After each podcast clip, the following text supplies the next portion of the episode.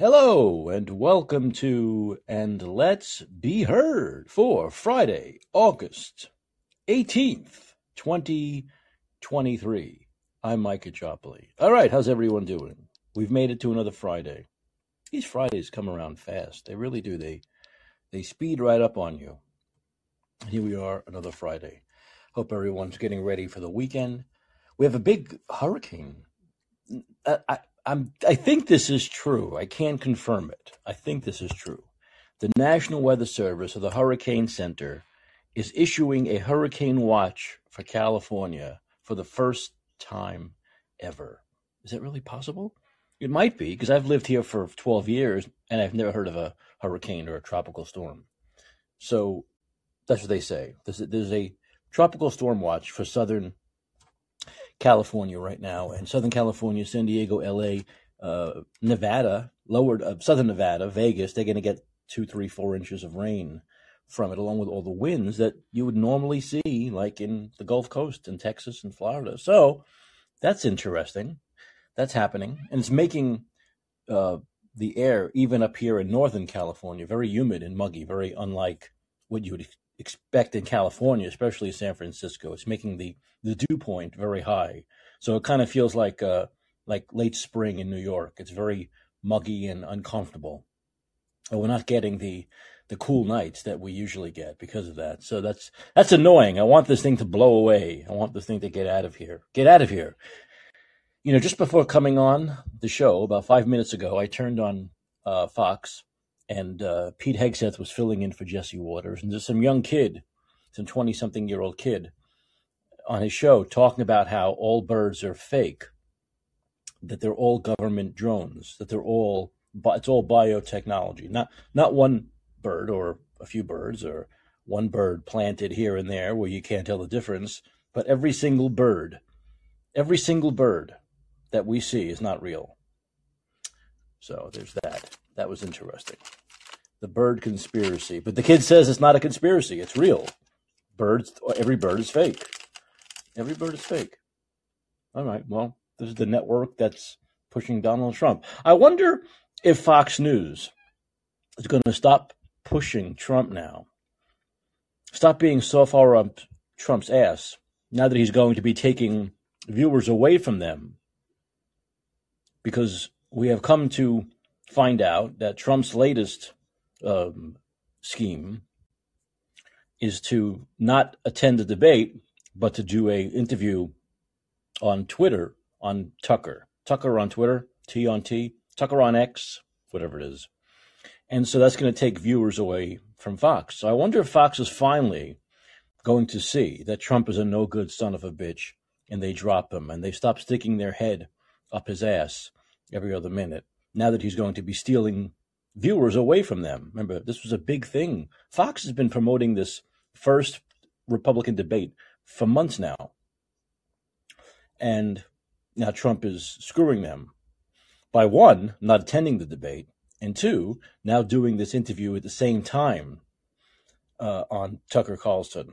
Now, even if it's just his cult, and I'm sure it'd only be his cult, um, Trump might not know something called a DVR, so you can actually watch the debate live and and uh, tape the. Well, can you tape it? Maybe you can't. Well, of course you. What am I? What am I talking about? It's on X, so of course it'll be on. It'll be on there forever. It'll be. You don't have to tape it. It'll be on Tucker's page on Twitter, so you can simply watch the debate live, then go watch the taped version of the debate between uh, the uh, interview on Tucker Carlson. So you could do that, but uh, are there really are there really going to be people who don't watch the debate and yet go on their phone or their laptop and watch the interview on X on Tucker? Or will people watch the debate and watch the thing on X at the same time? I don't know. I don't know. But either way, it kind of screws Fox because it will be his cult for sure. The Trump cult wasn't going to watch the debate, but now they're definitely not going to watch it and they're going to watch the interview on X instead, taking viewers, possible viewers away. I can't imagine anyone who's not in the Trump cult not watching the debate and watching the Tucker thing when we know what Donald Trump says over and over again. He says the same things over and over again. It's all about how he's been hurt and he's, he's, the, he's the martyr and he's a victim and he he really won 2020 and that's what we have to hear forever and ever and ever until he goes away. And which is what Ron DeSantis has talked about. He said if we make the 2024 election about the 2020 election, we're not going to win. We have to make it about the future, about real ideas, about real issues that most people who aren't named Donald Trump care about. And so, not just about 2020 and court cases and hearings and trials, but like real issues. Remember real issues like immigration, healthcare, all that kind of stuff? Remember those real issues like the economy and Ukraine and war and what is it good for? Absolutely nothing. That stuff, that's all gone if it's about Donald Trump. So I just wonder, you know, can you be a bigger pussy? Really? Come on. Could you be a bigger pussy than to skip a debate to hide behind Tucker Carlson's skirt? You really can't be a bigger pussy. I mean, talk about a schoolyard bully pussy that once he's punched in the nose goes away crying. That's Donald Trump. I wonder how many times he was punched in the nose. I wonder how many times as a kid. Probably punched in the nose several times. Looks like he might have been. Because that's what a schoolyard bully does. They're tough, they talk tough. Then all you need is one kid to come up and give him a good swift crack in the face and they go crying away. And that's what Donald Trump is. Tough guy, going after Ron DeSantis for the last six months, screaming and yelling after he loved him forever, screaming and yelling about about Ron Ron DeSanctimonious and how horrible Ron DeSanctimonious is, and yet he won't face him on the debate stage. He won't face him on the debate stage. That is a typical pussy.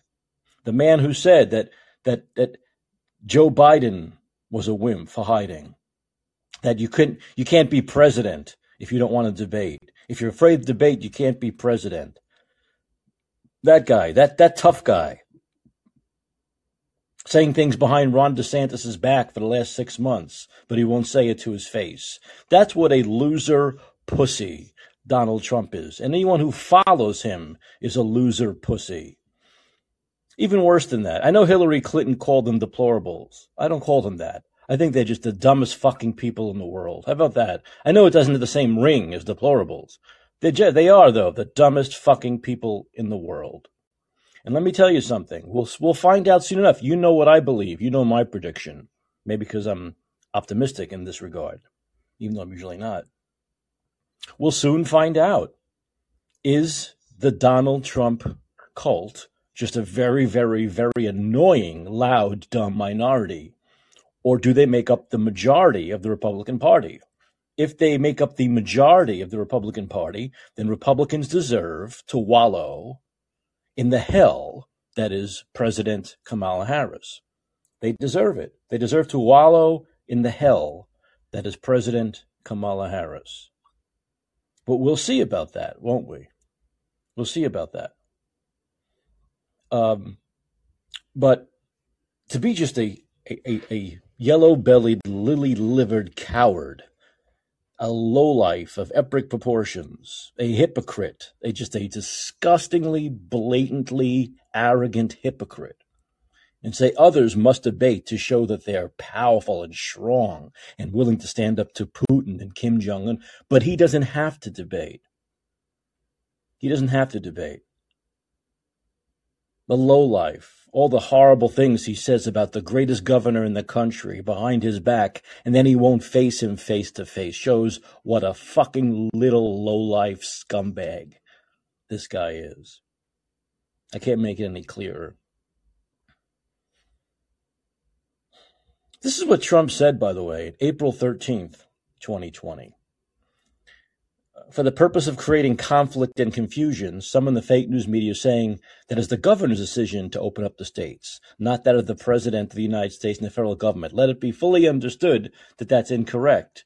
It is the decision of the president, and for many good reasons. With that being said, the administration and I are working closely with the governors, and this will continue. A decision by me, in conjunction with the governors and input from others, will be made shortly. In his own words, he locked down the nation because we know what most of the governors did. And he took credit for it. It's my decision to close this nation down. My decision, not the governor's decision.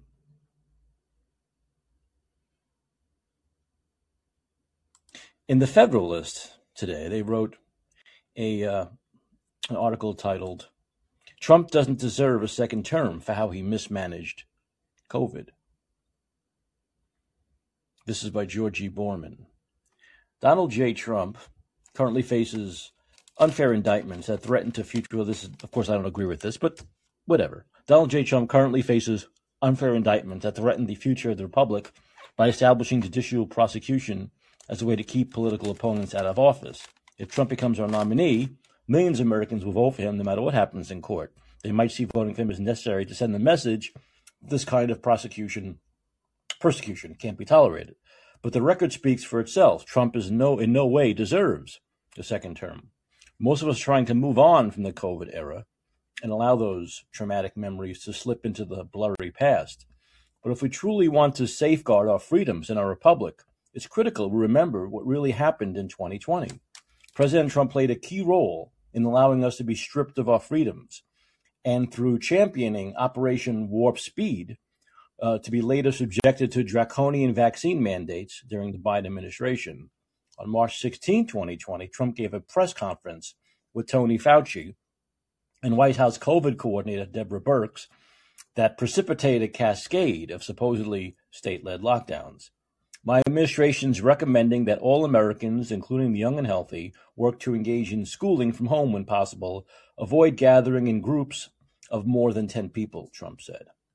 Then Anthony Fauci read the fine print on the two page flyer for the CDC guidance handed out at the conference and available online to every American. That fine print, which Trump may or may not have read, either way, it was his responsibility, prompted almost all states to lock down closing businesses, churches, schools, denying social contact with seniors and long term living, canceling weddings and funerals, and giving critical cover to inhumane hospital policies that force people to die alone.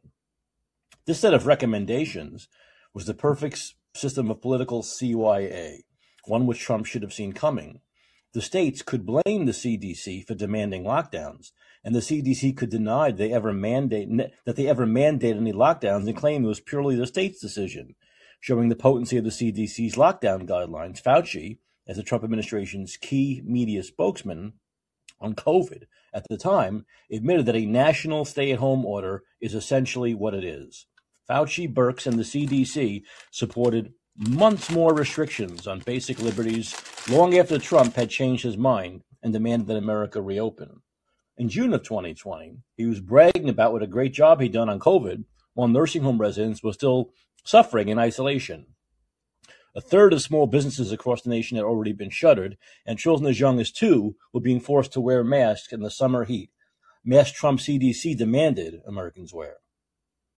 He also flip-flopped on reopening schools the following month, saying some may need to delay reopening despite COVID not posing a substantial threat to children. Trump himself made extended lockdowns possible by signing the CARES Act, which doled out 300 billion paychecks for sitting at home and paid far more to businesses not to operate but keep employees on the books. Without CARES funds, the state could not afford to keep the country locked down.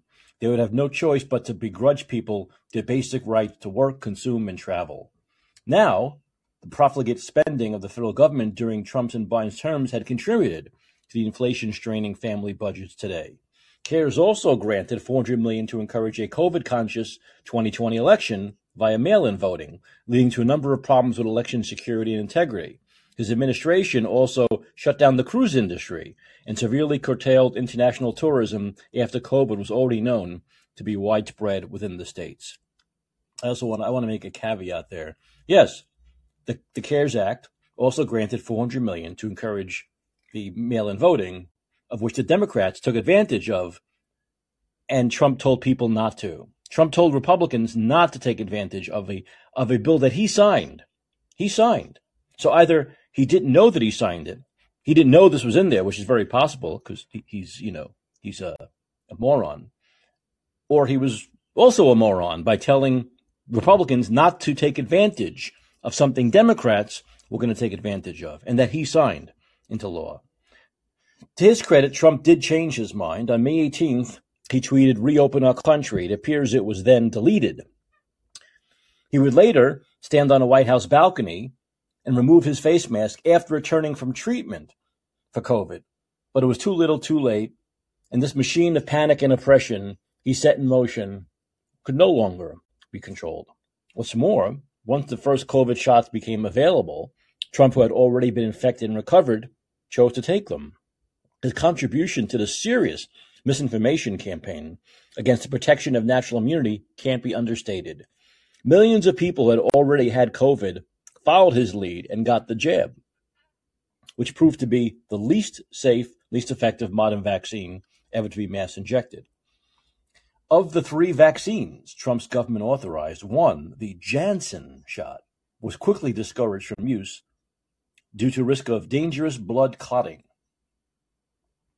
The other two, from Moderna and Pfizer, began showing evidence of causing myocarditis just months after launch, and this was only one kind of adverse event that the government would admit was casually related to the vaccines. Many more adverse effects are hotly disputed today, but the government surveillance system, VAERS, has taken in a record-shattering number of adverse event reports for COVID shots compared to other vaccines. Though VAERS reports are unverified, the largest percentage of reports are typically submitted by healthcare professionals, about 40%, and vaccine manufacturers, about 30%. The system exists to generate safety signal detection. Excess mortality in 2021, the year of mass vaccination with the products Trump championed, was even greater in 2020. If the jabs, which nearly everyone deemed vulnerable, took early that year, saved millions of lives, as Trump has claimed, how can this staggering rise in mortality be explained? Overdose deaths increased by 31%, a tragedy inseparable from lockdown fallout, yet only accountable for a small portion of the approximately 443,000 deaths over the expected number. Even deaths coded as COVID were at or above 2020 levels through most of 2021. Trump was simply wrong, and the fallout from the COVID shots was that he was so proud of for the government to produce hand in glove with corporations with spotty track records and non existent ones. Spikevax was Moderna's first commercially available product, is still being felt. The injections, speedy FDA authorization, which happened on Trump's watch, and the promotion by members of administration as safe and effective later paved the way for strict mandates by employers including city and state governments and the U.S. military. The Biden administration's attempt to force as many Americans as possible to take the experimental products wouldn't have been possible if Trump had not greenlighted Operation Warp Speed. Trump's biggest indictment is what is that what control did he have even after dissenting from Fauci and Birx he refused to exercise. Defenders say moves like firing Fauci, Birx, and extreme mass promoter Redfield wouldn't have meant much because the mass hysteria had already set in. But it would have meant everything to people hurt by COVID policies. It would have shown prudence, conviction, and willingness to learn from his errors. He deserves to be commended for hiring Dr. Scott Atlas, who promoted reopening schools, but he also kept key COVID panic pushers on board until he left office, and indeed said he didn't give enough credit for Fauci's work on COVID. For those of us who are willing to remember Trump's actions during 2020, pleased that Trump wanted to reopen the country ring hollow. We went through the COVID nightmare because Trump led us into it, empowering tyrants at all levels of government to strip us of our liberties. He has not apologized and said, We did the right thing. Instead, he took an oath to protect and defend the Constitution, and he broke it. Any Democrat put in the White House is sure to oppress the people to an even greater extent. But primary voters must take Trump's pivotal mistakes during COVID into account, no matter their feelings on the indictments or the 2020 election. Trump simply can't be trusted with a second term. I love that. I love that. Good stuff. Good stuff. From Georgia, Georgi Boorman of the Federalist. so, yes, that's what we see. We know that. We know that Trump created the COVID hysteria. He did. He let Fauci take over, and the COVID hysteria was in full force, right? Operation Warp Speed was his. He still takes credit for it. He still pretends to this day that the, the vaccine was safe and effective. Even as almost everyone else in his party calls bullshit on it, he continues to say that the vaccine was safe and effective. Now, even to the point where he gets some booze at rallies, he still continues to say it, right?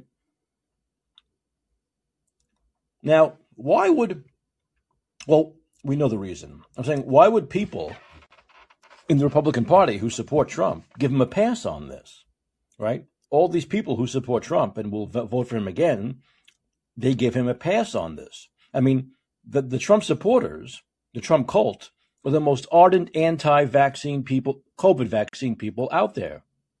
Anti-lockdown, anti-vaccine mandate, anti-mask. Yet on this huge issue that they couldn't stop talking about, like all of us for three years, he just gets a pass. They just simply forget it. And they'll boo him a little bit when he mentions the vaccine at, at his rallies. So you have to think of that mindset of like a huge issue, right? Someone you like screwed you on a huge issue, ruined your life, ruined the life of others, killed people around you, closed the economy, killed society, and you just give them a total pass as though they never did it. As though they never did it. So you have to get into that mindset. So when people say, okay, we don't want DeSantis to alienate the Trump crowd, who gives a shit? Seriously, who gives a shit? They're not reachable. If they give their guy a pass on something this big, then they, they are not reachable. Let them all drink the Kool Aid, pass away, and the world will be a better place. Who cares about them? They're not going to be needed. They're not needed to win the primary, and they're not going to be needed to win the general election either, because Ron DeSantis doesn't need them because he'll get Democrats the way he did in Florida. There are many Democrats around this country for DeSantis. There are people like myself who went from Bernie Sanders to Ron DeSantis. Think about that. There are a lot of us. I'm not the only one. Uh, Daniel, who uh, calls the show from time to time, isn't isn't the number two. Okay, believe me. If there are two people who know each other in San Francisco who are Bernie Sanders supporters and now su- supporting DeSantis, there are millions of us around the country. I know we can't be the only two. So he doesn't need the Trump cult. He doesn't. Let them sit home on their lazy asses and try to help Kamala Harris become president. Let them do that if they want. I don't think he needs to coddle Trump supporters. I don't think he needs to be uh, nice to Trump. I don't think he needs them. Trump needs DeSantis supporters to win a general election more than DeSantis needs Trump supporters to win a general election because Trump can't get independents or Democrats and DeSantis can because he just did it in the millions in Florida, a purple state until November. So I don't agree with this nonsense that he needs to coddle Trump supporters, be afraid of the Trump cult because he, he needs them. He doesn't need them. He doesn't need them. So when Trump alienates DeSantis supporters, he's he's truly screwing himself. Because without DeSantis voters, he has zero chance to win the general. Right now, he has zero. Let's put it. He already has zero. He'll have sub-zero chance if DeSantis supporters don't show up for him.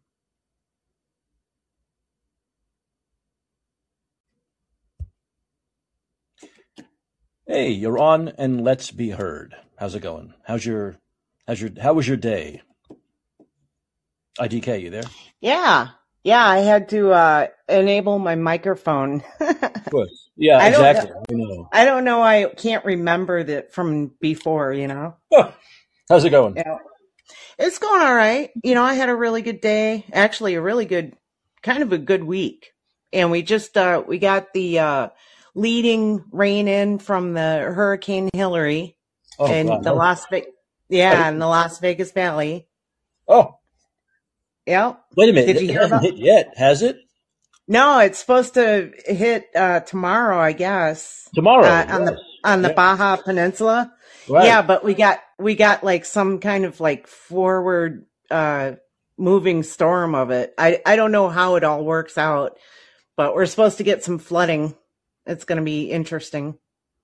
Wow. Yeah, I saw that. I saw that, and Southern California is under its first ever hurricane, Yep. uh, tropical storm watch. Yeah, Yep. Yep. They're hitting the West Coast now too. crazy stuff. Crazy it stuff. is. Yeah. I wanted um what you were talking about before though. The reason I called in was uh ha- are you familiar with Sasha Latypova? No. She is a scientist, uh some kind of uh I don't know what her I could look it up if you want me to. I I can't remember what her profession is, but uh she was on the interview circuit. She had written some stu- uh Substack articles exposing the entire thing, Operation Warp Speed and and all that as it it's a DoD operation, Mike. It doesn't matter who the who the president is. Uh, but he take, but he took credit for it. Oh yeah. Yeah, Oh right. oh totally. Right. I'm He- not, he- I'm not saying Yeah, I mean, Yeah, Trump, I- Trump, Trump's such a tough guy. He could have said, "I don't want this." Right? We don't. This is not a good vaccine. he- yeah, but he's not a tough guy. He he's an egomaniac. Well, of course. That's how he got saying. manipulated by his cabinet. What's Yeah. that? Oh, sarcastically, I'm saying, yeah, right. You know, Right, right, right. They stroke his ego and then he listens to him. Mhm. It's yeah, it's pathetic. Um, but my point is, is you know, like it, it seems to me like you're you view the presidency as something more than a puppet of the military industrial complex, and the you know, I don't know if you've ever heard of MICIMATT. Do you, have you heard that? no. It's military industrial. Uh, let me. I'm gonna look that up because I want to get it right. Um, it's an acronym acronym for Military Industrial Congr- Congressional Intelligence Media Academia Think Tank. Mhm. So it's basically all of it. It's you know MIT. It's you know um, Berkeley. Like all of the the Ivy League universities, along with the mainstream media, the uh, military, the Congress. You know, it's all of them together. They're they're basically it, it's a conspiracy in plain sight. You know what I mean? Yeah. And and so the president isn't basically doesn't have any power. Well, why wasn't wait a minute? Why wasn't well, why wasn't Ron DeSantis afraid of them? He didn't mandate. He's part of it. He's part of it. That No, he was no, no, uh, no, no, no, no, he a was a. JAG guy at Guantanamo. But Ron DeSantis did not mandate the vaccine. Why didn't he mandate the vaccine? like Oh, You know I'm saying? oh, Why didn't oh, he far as- mandate the vaccine the way Gavin Newsom did and Andrew My- and Cuomo? My guess, my guess is he's um, what do they call that? Controlled opposition. They got to have somebody on both sides. I don't know. That's You too know much what I mean? That's too much conspiracy theory for me. Yeah, I I can understand that would be. Well, you, know, what I you know uh, what I would agree with. Some people have backbone and some people don't. Some people some people put up Okay. a fight at least, and some people don't bother.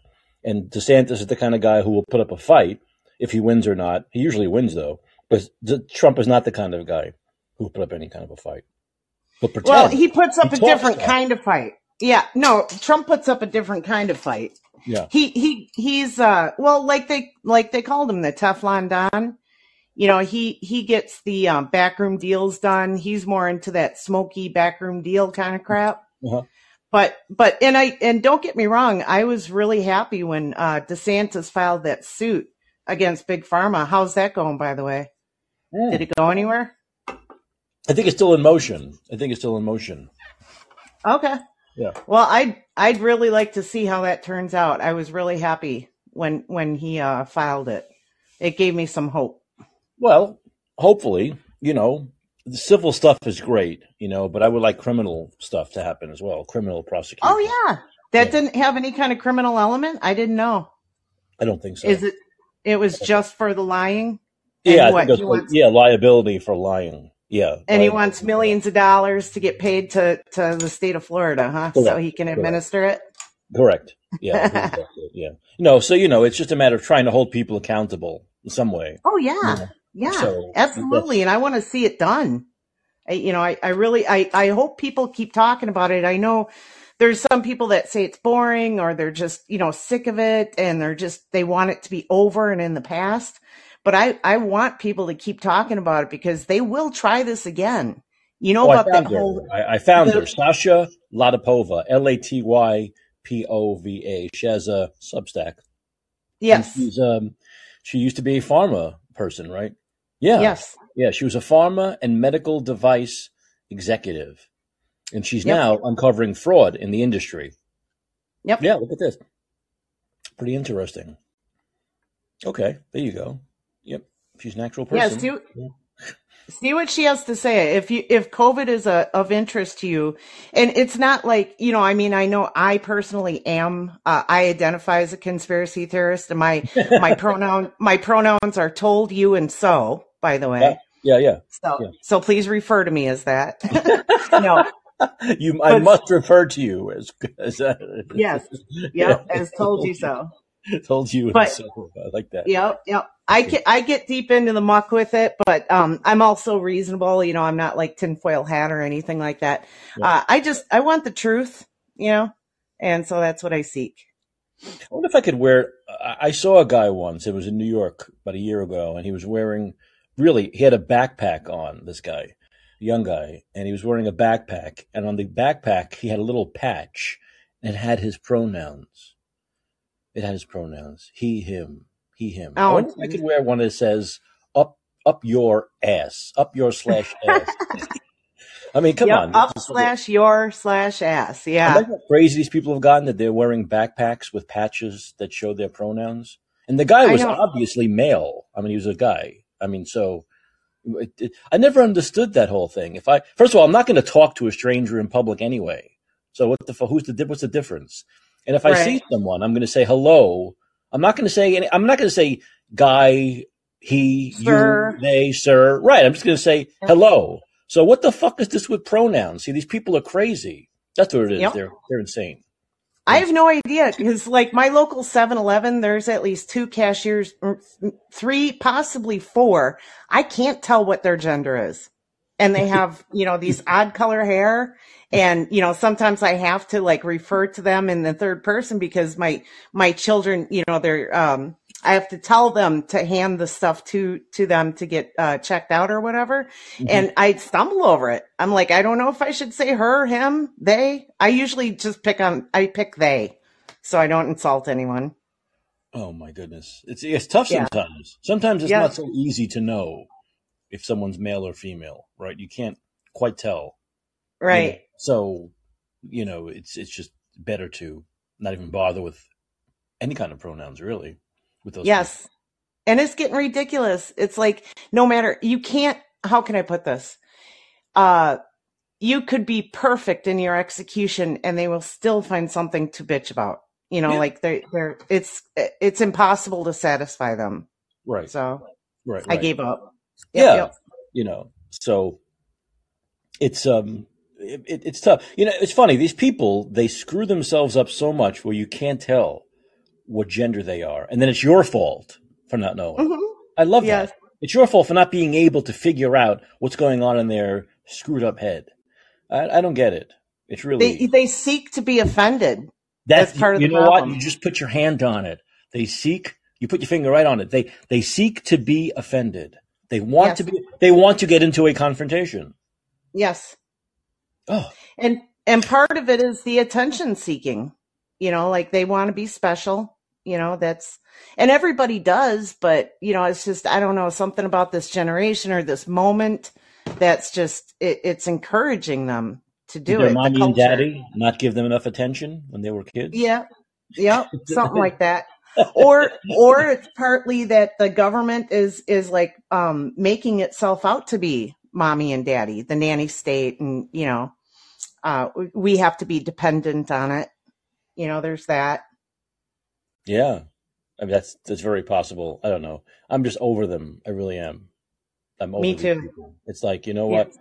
They need to get some kind of a life outside of always being offended, always having to take on some kind of a cause, and that's it. You know, it's like you're right. It's an inert thing because I've talked about this before that they fight for certain things, right? They fight, they fight, they fight, and then they get those certain things.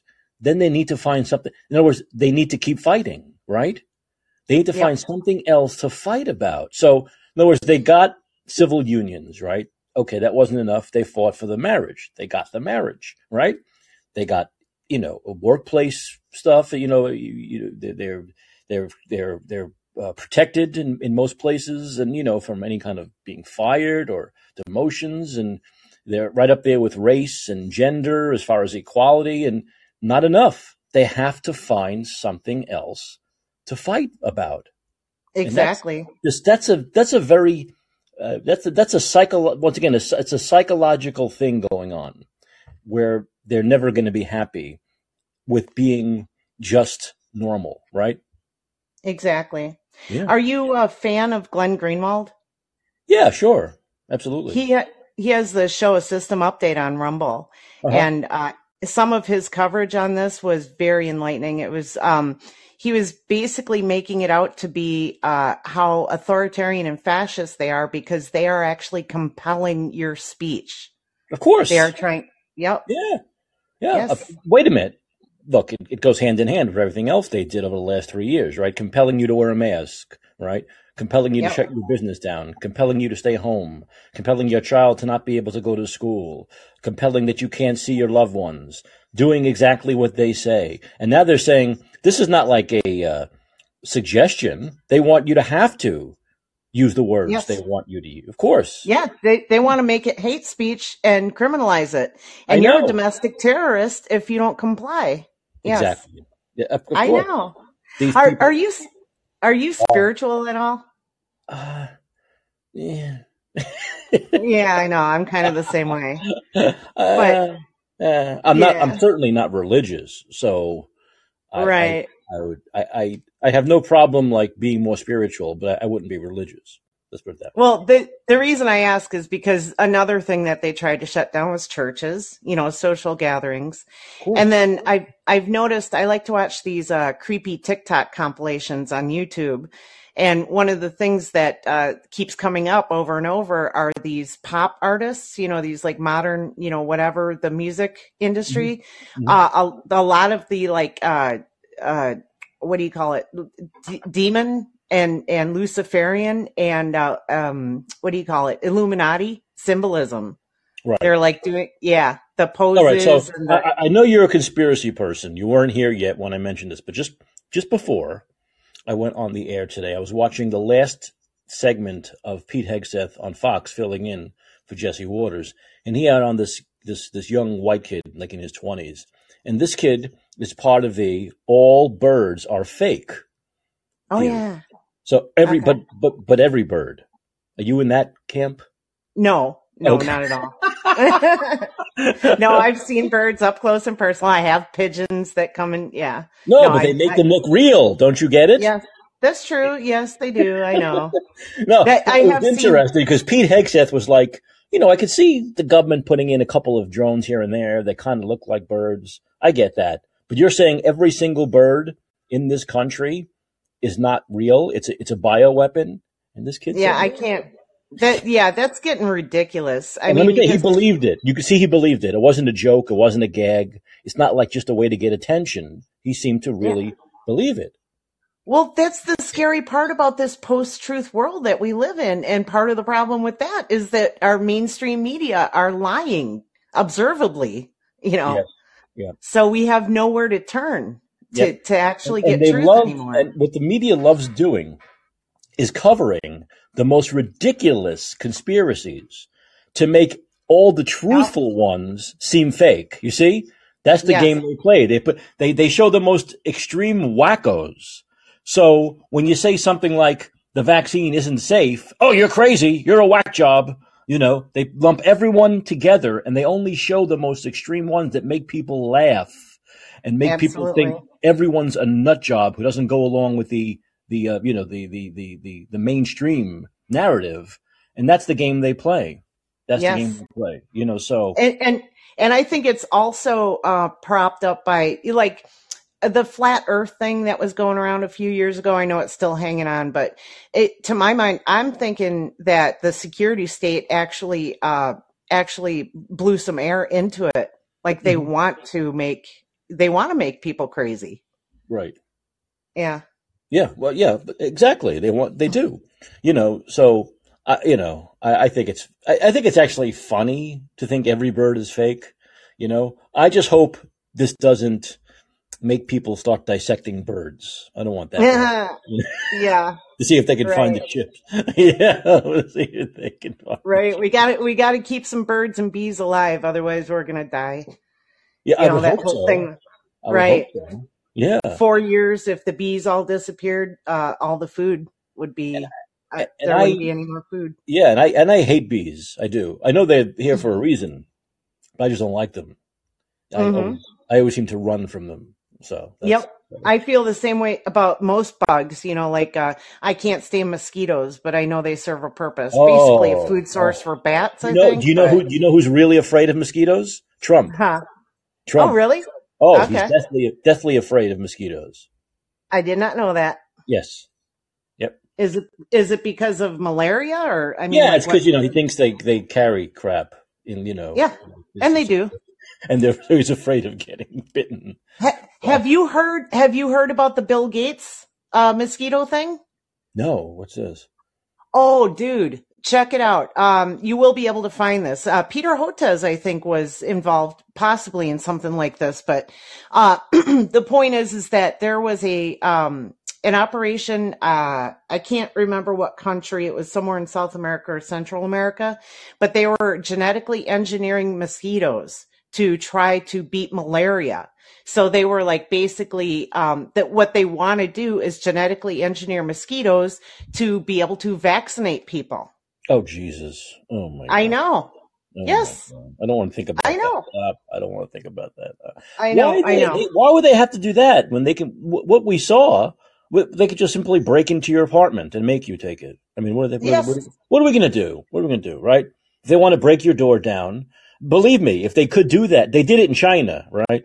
If they can do it here, they would. If we didn't have the Constitution and protections here, they absolutely would have done that. They would have been forcing it into people's arms.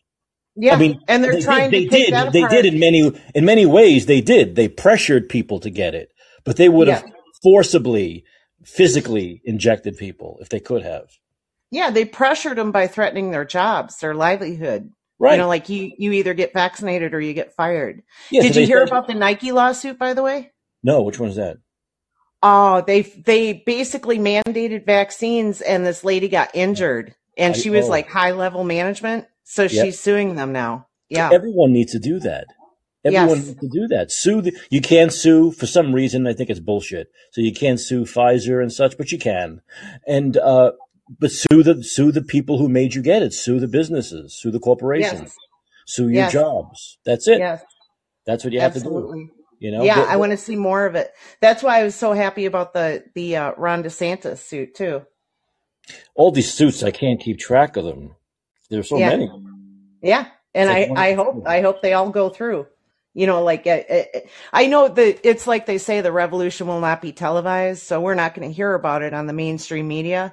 Mhm. But that's the kind of thing that we need to like dig into and follow and pass that news around. I know Disney mouth. tried to sue DeSantis and lost. So that's good.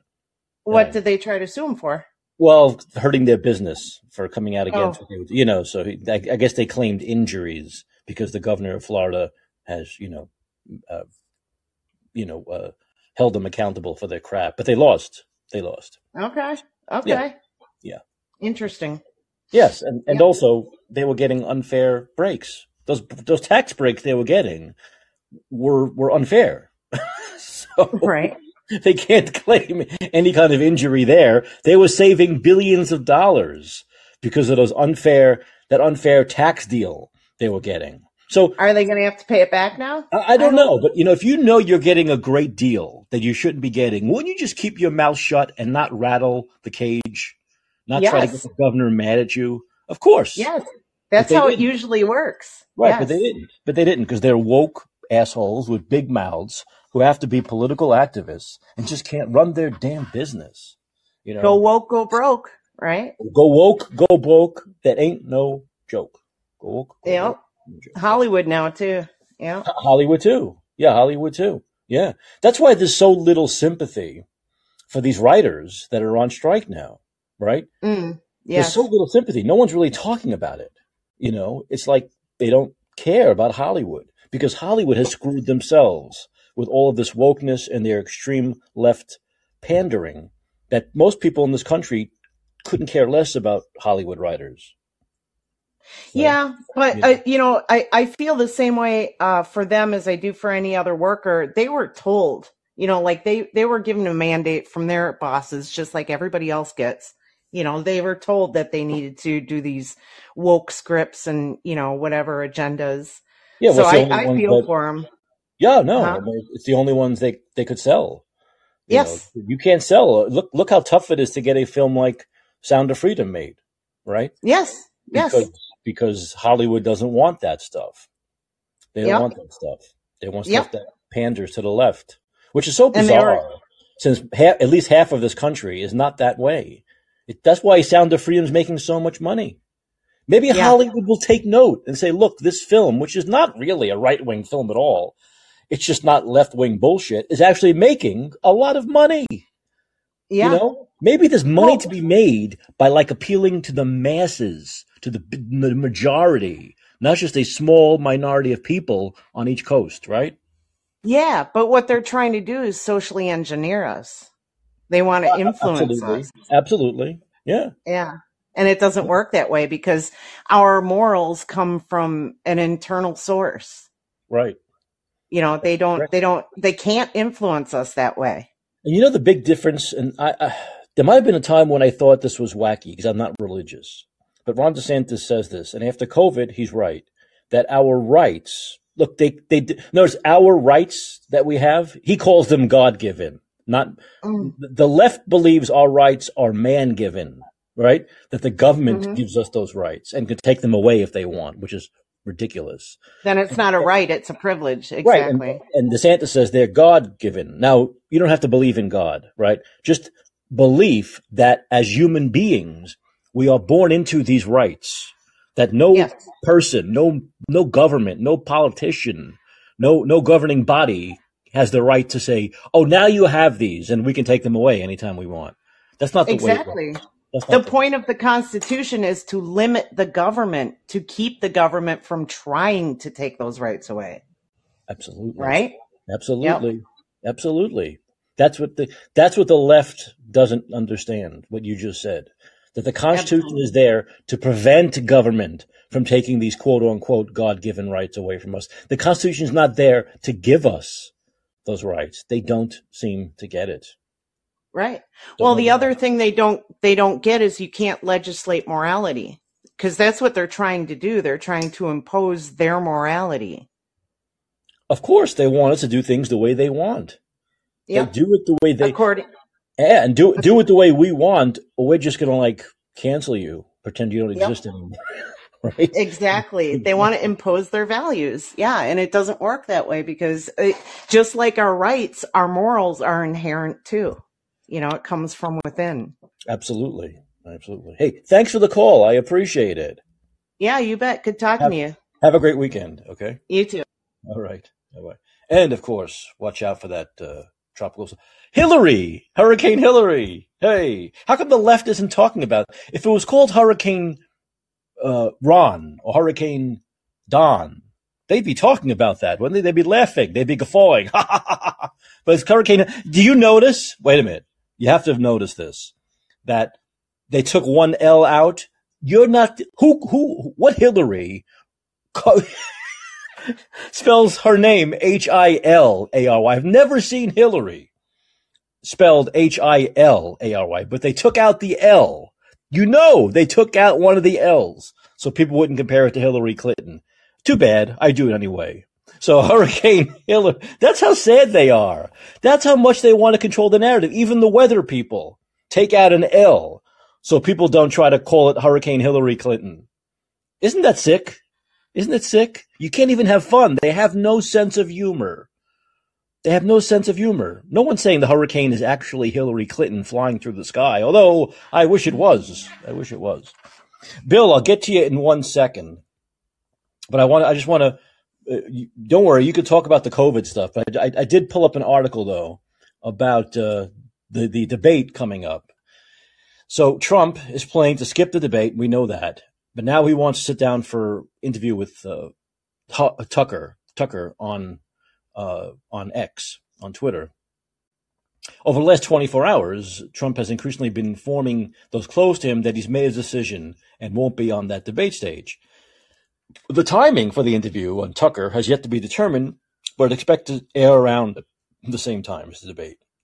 CNN previously reported that Trump was not expected to participate in the debate and that his campaign had engaged in conversations with Tucker about a potential interview as counter programming. Trump's advisors continue, though, listen to here's the key, to add that caveat that the former president could ultimately change his mind and decide at the 11th hour he's going to go to the debate. Why? Because Donald Trump's word doesn't mean anything. We know that. Donald Trump's word means nothing, which is why I don't understand why he doesn't sign this loyalty pledge. Evidently, he'll have to sign it, supposedly, if he wants to ever debate, either in this one or future ones. So, but just sign it. His word doesn't mean anything. Come on. Trump had both publicly and privately feuded with Fox News, as has Carlson, who left the network earlier this year, blah, blah. The former president has privately uh, floated, publicly also floated, skipping either one or both, both the first two, given his lead in the polls. The second debate is scheduled for September at the Ron Reagan Library, hey, in California. Wednesday's primary debate is the first. It will come just after the week after. Okay, so here we go. That's it. Okay, so that's it, of course. So he might attend the debate. He might attend Tucker. He might do nothing. He might go to hell. That's my that's my choice. Uh, there's something. I'll, I'll read this other article in a bit. Let's go to Bill. Hey, Bill, how's it going? Hi, Mike. Hi, Heidi. Good to hear you. Hey, Heidi. Heidi, Heidi, ho. Heidi. Appreciated Heidi's uh, acronym. I hadn't heard that before. I looked it up, and then she defined it, I was like, "Oh, interesting. That was. I like it. I like mm-hmm. it." But um, glad to hear it. So, what I put in the chat was a study I recently discovered uh, where they found spike protein accumulating in the skull men- meninges brain axis. Um, and in the article, not in the title, but in the article in the text, well, uh, the injection of spike protein alone caused cell death in the brain.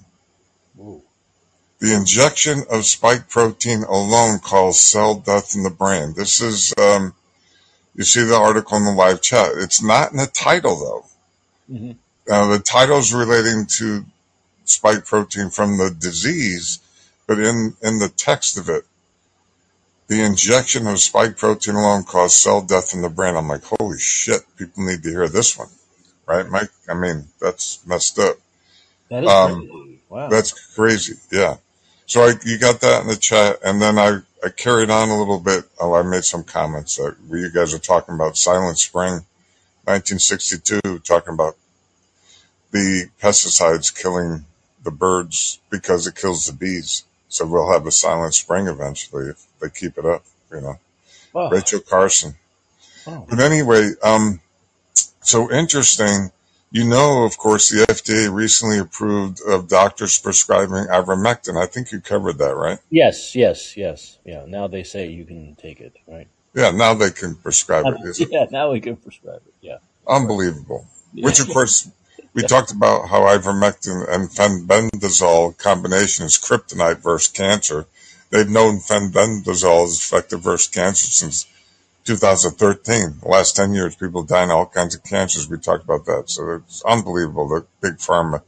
Um, the other thing I, I mentioned is a, there's a pharma whistleblower, Karen Kingston, who's gone missing. I, I saw this on Mark Crispin Miller's, I get his Substack notifications for like 10 days. I don't know where she is, but the public statements are that she's suffering from some type of malaria psychosis. What? Which, of course, she, of all people, knows that hydroxychloroquine is on the World Health Organization list of essential medicines for just that malaria. Right. Like, what's the chances that she's suffering from malaria psychosis? Like, fucking nonsense. Holy but, wow. yeah, she's missing. And that spanks of Brandy Vaughan, a Merck whistleblower uh, who went miss. Well, in 2017, there were threats on her life, and she, they found her dead in her house in 2017 in Montecito, California. Oh. Brandy Vaughan. That's uh, so that's a real thing. That's so it's people are concerned because Karen Kingston was all over, you know, social media, uh, uh, I'm thinking uh, Dr. Jane Ruby, and uh, there was another guy who's kind of a oh, what's his name? I can see him in my mind. If I keep talking, I might remember. He has another platform, and she's been all over. Karen Kingston's on Telegram, and you know, it's one of those whistleblowers they don't hear much about. Right, right, right. And um, yeah, so everybody's worried about what happened to her. Stu Peterson. I know if I kept talking, I'd think of him. You ever hear Stu Peterson? He's kind of a right wing pundit uh, who No. yeah, he's big on social media. Uh, Jordan Peterson, I've heard of, but not. I haven't heard of. Yeah, Stu. No, Stu's got a good following, and uh, he's hard hitting. Um, and he has Dr. Jane Ruby, who, who's a, uh, former pharma, and then he was interviewing Karen Kingston a lot, and so all those people are very concerned about her. So I just thought I'd share that. And yeah, Sasha, Sasha Latypova, I have recently learned about her too. That was good to hear about what Heidi had to say about that.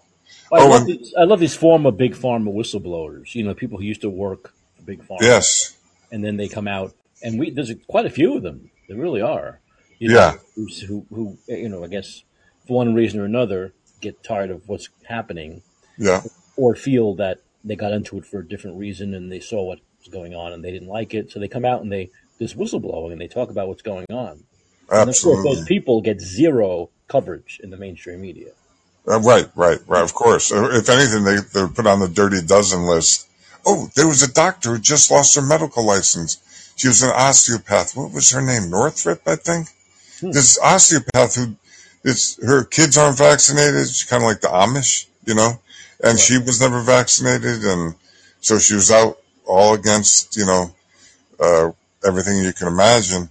I think it's Chris. Oh, I'm trying to remember her name. I'll have to research that one. I think it's Northrop, but she just lost her medical license, Mike. Just for yeah, can you imagine? Absolutely insane. So, oh, and then I found an article on the recent study on infec- infection fatality rates for actual for COVID, Mhm. and as you and I both know, it's minuscule, zero to 19 years, point zero zero zero three percent, right? And then Right. even if you go all the way down to my age, age category, 60 to 69, it's 0.506%. But that includes people with all manner of comorbidities. Right. metabolic syndrome, anything and everything is Mhm. grouped into that. So sick people with cancer, it doesn't matter. The total infection fatality rate for 60 to 69 is half of 1%. Right. And, and yeah, so, and that, and your younger age cohort, cohorts, it's obviously a lot less. And it's just insanity. And we have the World Health Organization wanting to push through these, uh, uh, uh, international health regulation mandates. That, that, that, oh my God. I mean, and one thing you mentioned, I want to tie it back to Trump, is, you know, I appreciate what Heidi's saying, but, uh, and you have DeSantis, who Joseph Ladapo and him been constantly pushing back against Big Pharma and uh, Disney and the woke thing. And, uh, you know, that's why I think you mentioned last night, we're seeing this circus with Biden, Trump, Biden, Trump to build Trump as, uh, up as a martyr, get all his, you know, hype up around that. And then we know the Biden crime family. You got two crime fam- families battling it out here. And to basically, you know, get us in a position where, where DeSantis gets, doesn't get the vote. And, and you talked about it and how eventually Biden wins because that's what the deep state wants. Do you know what I mean? It, it, they want to carry on their, well, they're puppets for, for the transnational corporation, banksters and everything. We don't have a government of by and for the people at all, at all. It's all captured. Right. All the regulatory bodies are captured and the cabinets are captured of every president. And, um, since JFK, you know, so I would argue anyway. So, uh, so the thing is, a guy like DeSantis isn't going to serve the big pharma complex. You know, he's not going to serve the woke agenda, and he'll go against Disney and file a lawsuit against pharma. So, I'd be surprised if they let him get in. You know they are, Mike. What do you think? Well, I don't know. You know, I'd like I, to see him in. You know yeah, him I don't know, I don't know how much you know pull they have, or I, don't- I don't I don't know. I- Once again, I I don't know that theory about they can allow they can make people vote one way or the other. You know, I, I don't think that's the case. You know, um, I, I think that they've had enemies before in high places, so. Okay. Look, they have so much money. These people, Bill. They have so much. Where else do they have that's so important? Lobbying power, right? Right. Lobbying power. So who who cares? They don't really care about the president. They just lobby Congress. Yeah, that's true. Look at how many shills they have. Look how many Big Pharma shills they have in Congress, right? Oh It's yeah. like the majority, right? Oh yeah.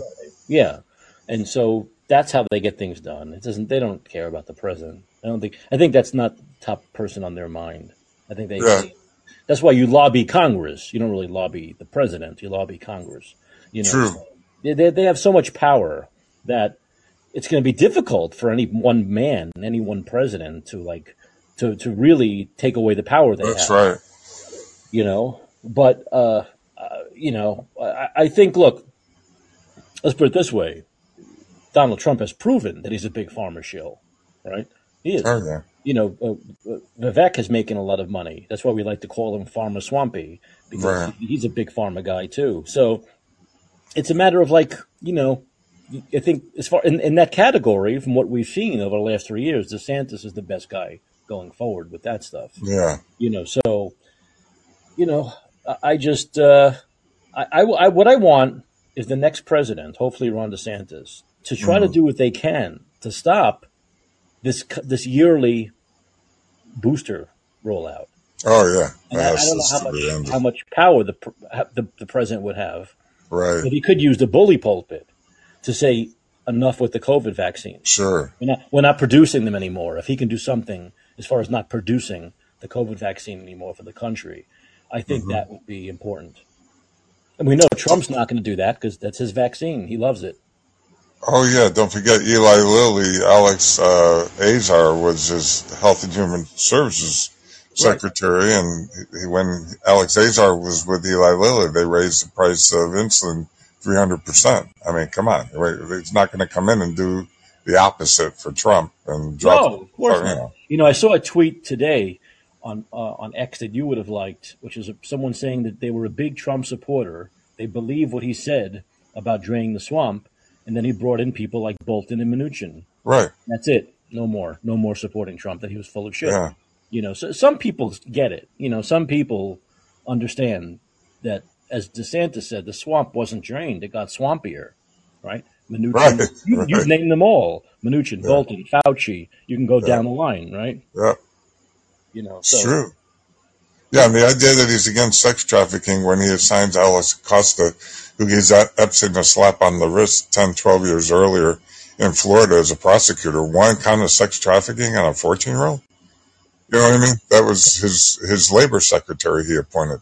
Remember? Alex Yep, Azar, right? yep, yep. Um, I think I have the name right there. Wait a minute. There was two Alexes, Alex Acosta, Alex Azar. Alex Acosta was his labor secretary. Do I have that right? I'm trying to remember.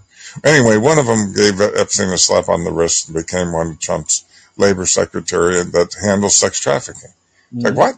Well, of course, because Epstein was his buddy, so he wasn't going to do anything against them. I mean, uh, uh, that's the other thing that drives me crazy. People who think Trump's against sex trafficking when that was clearly a part of his whole thing. I mean, uh, Maria Farmer and uh, Whitney Webb talking about how Ivana Trump went out with Ghislaine Maxwell to recruit girls as young as 12 years old. That's a crime in itself called grooming.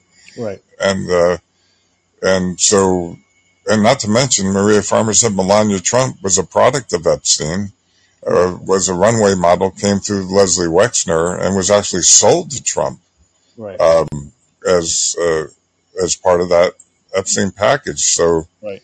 Remember, that's what's you know. And if you go to Whitney Webb and you, read that, I know you're aware of her. So, but um, the, the other thing I want to touch, uh, Heidi is mentioning. Check out Shiva. He's totally against Ramaswamy. Says he's upper caste Indian and behaves like a used car salesman. Well, he is. He does. He is a used car salesman. That's exactly how he speaks. It's like a used car salesman, the old, you know, snake oil salesman, the old west. They'd pull up with their wagon. Remember those guys?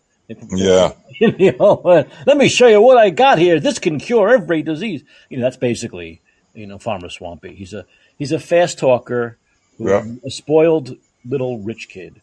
Who, uh, if he were white, no one would give him the time of day. Right? That's his face Right. it. If he were white, if he looked like Mark Zuckerberg, he wouldn't get the time of day. But because he's a minority, because he's Hindu, blah, blah, blah, they go, okay, we have to, I guess we have to let him do his thing. But he's a worthless old, he's a worthless young, wealthy, spoiled asshole, basically, is what he is. And he's just there. Once again, he's he's a typical of what people hate about politicians, was that everything he does, just like Gavin Newsom in a way, everything he does is for politics, to better himself and his standing and his future in the political world. And he wants to be able to pick up Trump's sloppy seconds with the cult. Once Trump is gone, which he knows is going to be sooner rather than later, he wants to pick up his uh, his followers. That's what he wants. For the Right. future.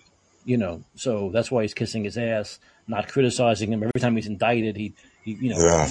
Look, I, I don't mind if you're a Republican and you think these indictments are politically motivated. You put out a statement. DeSantis has done that, but he goes, you know, head over heels into it. Oh, I'm going to sue. I'm going to make. I'm going to file lawsuits, and this is horrible. Come on, give me a break. So we know I can see right through him. Most people can see right through him, but there are some people who are fooled by fast talker.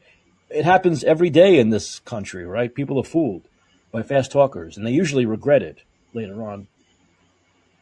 Yeah, and um, I just mentioned V.A. Shiva. I, I think it was I saw about him on Last American Vagabond. I think I'm trying to remember V.A. Shiva. Isn't he a professor, Heidi? I think he is. He a professor? Is that his background? Lower caste Indian. He invented email. He's brilliant. Loves America. Loves it for the principles of justice and freedom. Right. Yeah, Right. Right. I've heard of him, but I, I haven't. I haven't looked more into him. But um, I want to mention too, Mike, real quick, something for next week: the Lahaina, La- Lahaina Maui tragedy. Oh my God, there's so much going on there. That's so tragic and so bizarre. I mean, for example, the the the sirens for the early warning system that never went off. The, that's used tested monthly for um, tsunami, tsunamis and fires and things. But no notification. They're, they're saying the residents are saying that they're, they're estimating death tolls 450 to up to a thousand people. And um, FEMA, a day and a half, two days ago, brought in new cadaver dogs to search uh, the wreckage and uh, children who they had the day off because of the high winds were home alone. Uh, whole families found huddling together because the homes are close together and they had really high hurricane winds, but um, also water pressure failing to where there was no water available. Um, uh, there's all kinds of things from that that are horrible that converged along with high winds to. Yeah. Uh, it's just unbelievably tragic. Um, and go ahead. Were you going to say something, Mike? Did you No, want? no, go ahead. I was just gonna. Uh, I'm. I'm gonna let you go in a second because I want to get to the next caller. Then I have to. I have to do some film review. Yeah, maybe next week we could Yeah, talk about. we'll get right back to it. You know. Yeah. Okay. I'll all right, Mike. Next week's the big week, Bill. Wednesday's a big night, right? So What what what's Wednesday? come on, the debate. Debate. What debate? I wasn't aware. Who's debating Republican Wednesday? Debate. The first Republican debate. is Oh. DeSantis is going to be Wednesday night. Yeah. Well, DeSantis and uh, you know it's a. By the way, the, the bar is so low. It seems to get on this debate stage that that guy named what's his name that that older guy Perry something. What's his name? I The don't old know. guy running with the looks like he has fake hair. The plugs. Anyway, that businessman is, is going to be in it, and no one even knows who the hell he is. I think I think the, the, the standards need to be higher. I don't think I think the standard is like you raise eight dollars, you can get into the. Well, who's this? Who's the DeSantis going to be debating? Who else is in the ballpark? Even Christie? Who's Christie seriously? and, well, Christie and, and Ramaswamy, Oh, Ramaswamy. Yeah. uh, Christie, Pharma Swampy, and uh, Pence. Ramaswamy. Well, that's that's what we call him, and and Pence, Pence. Oh, Pence, come on. Anywhere, there's nobody on that debate stage that holds a candle and that has any real shot other than DeSantis. No? I mean, Pence has a very calm way. I don't know. I have no idea. Who knows?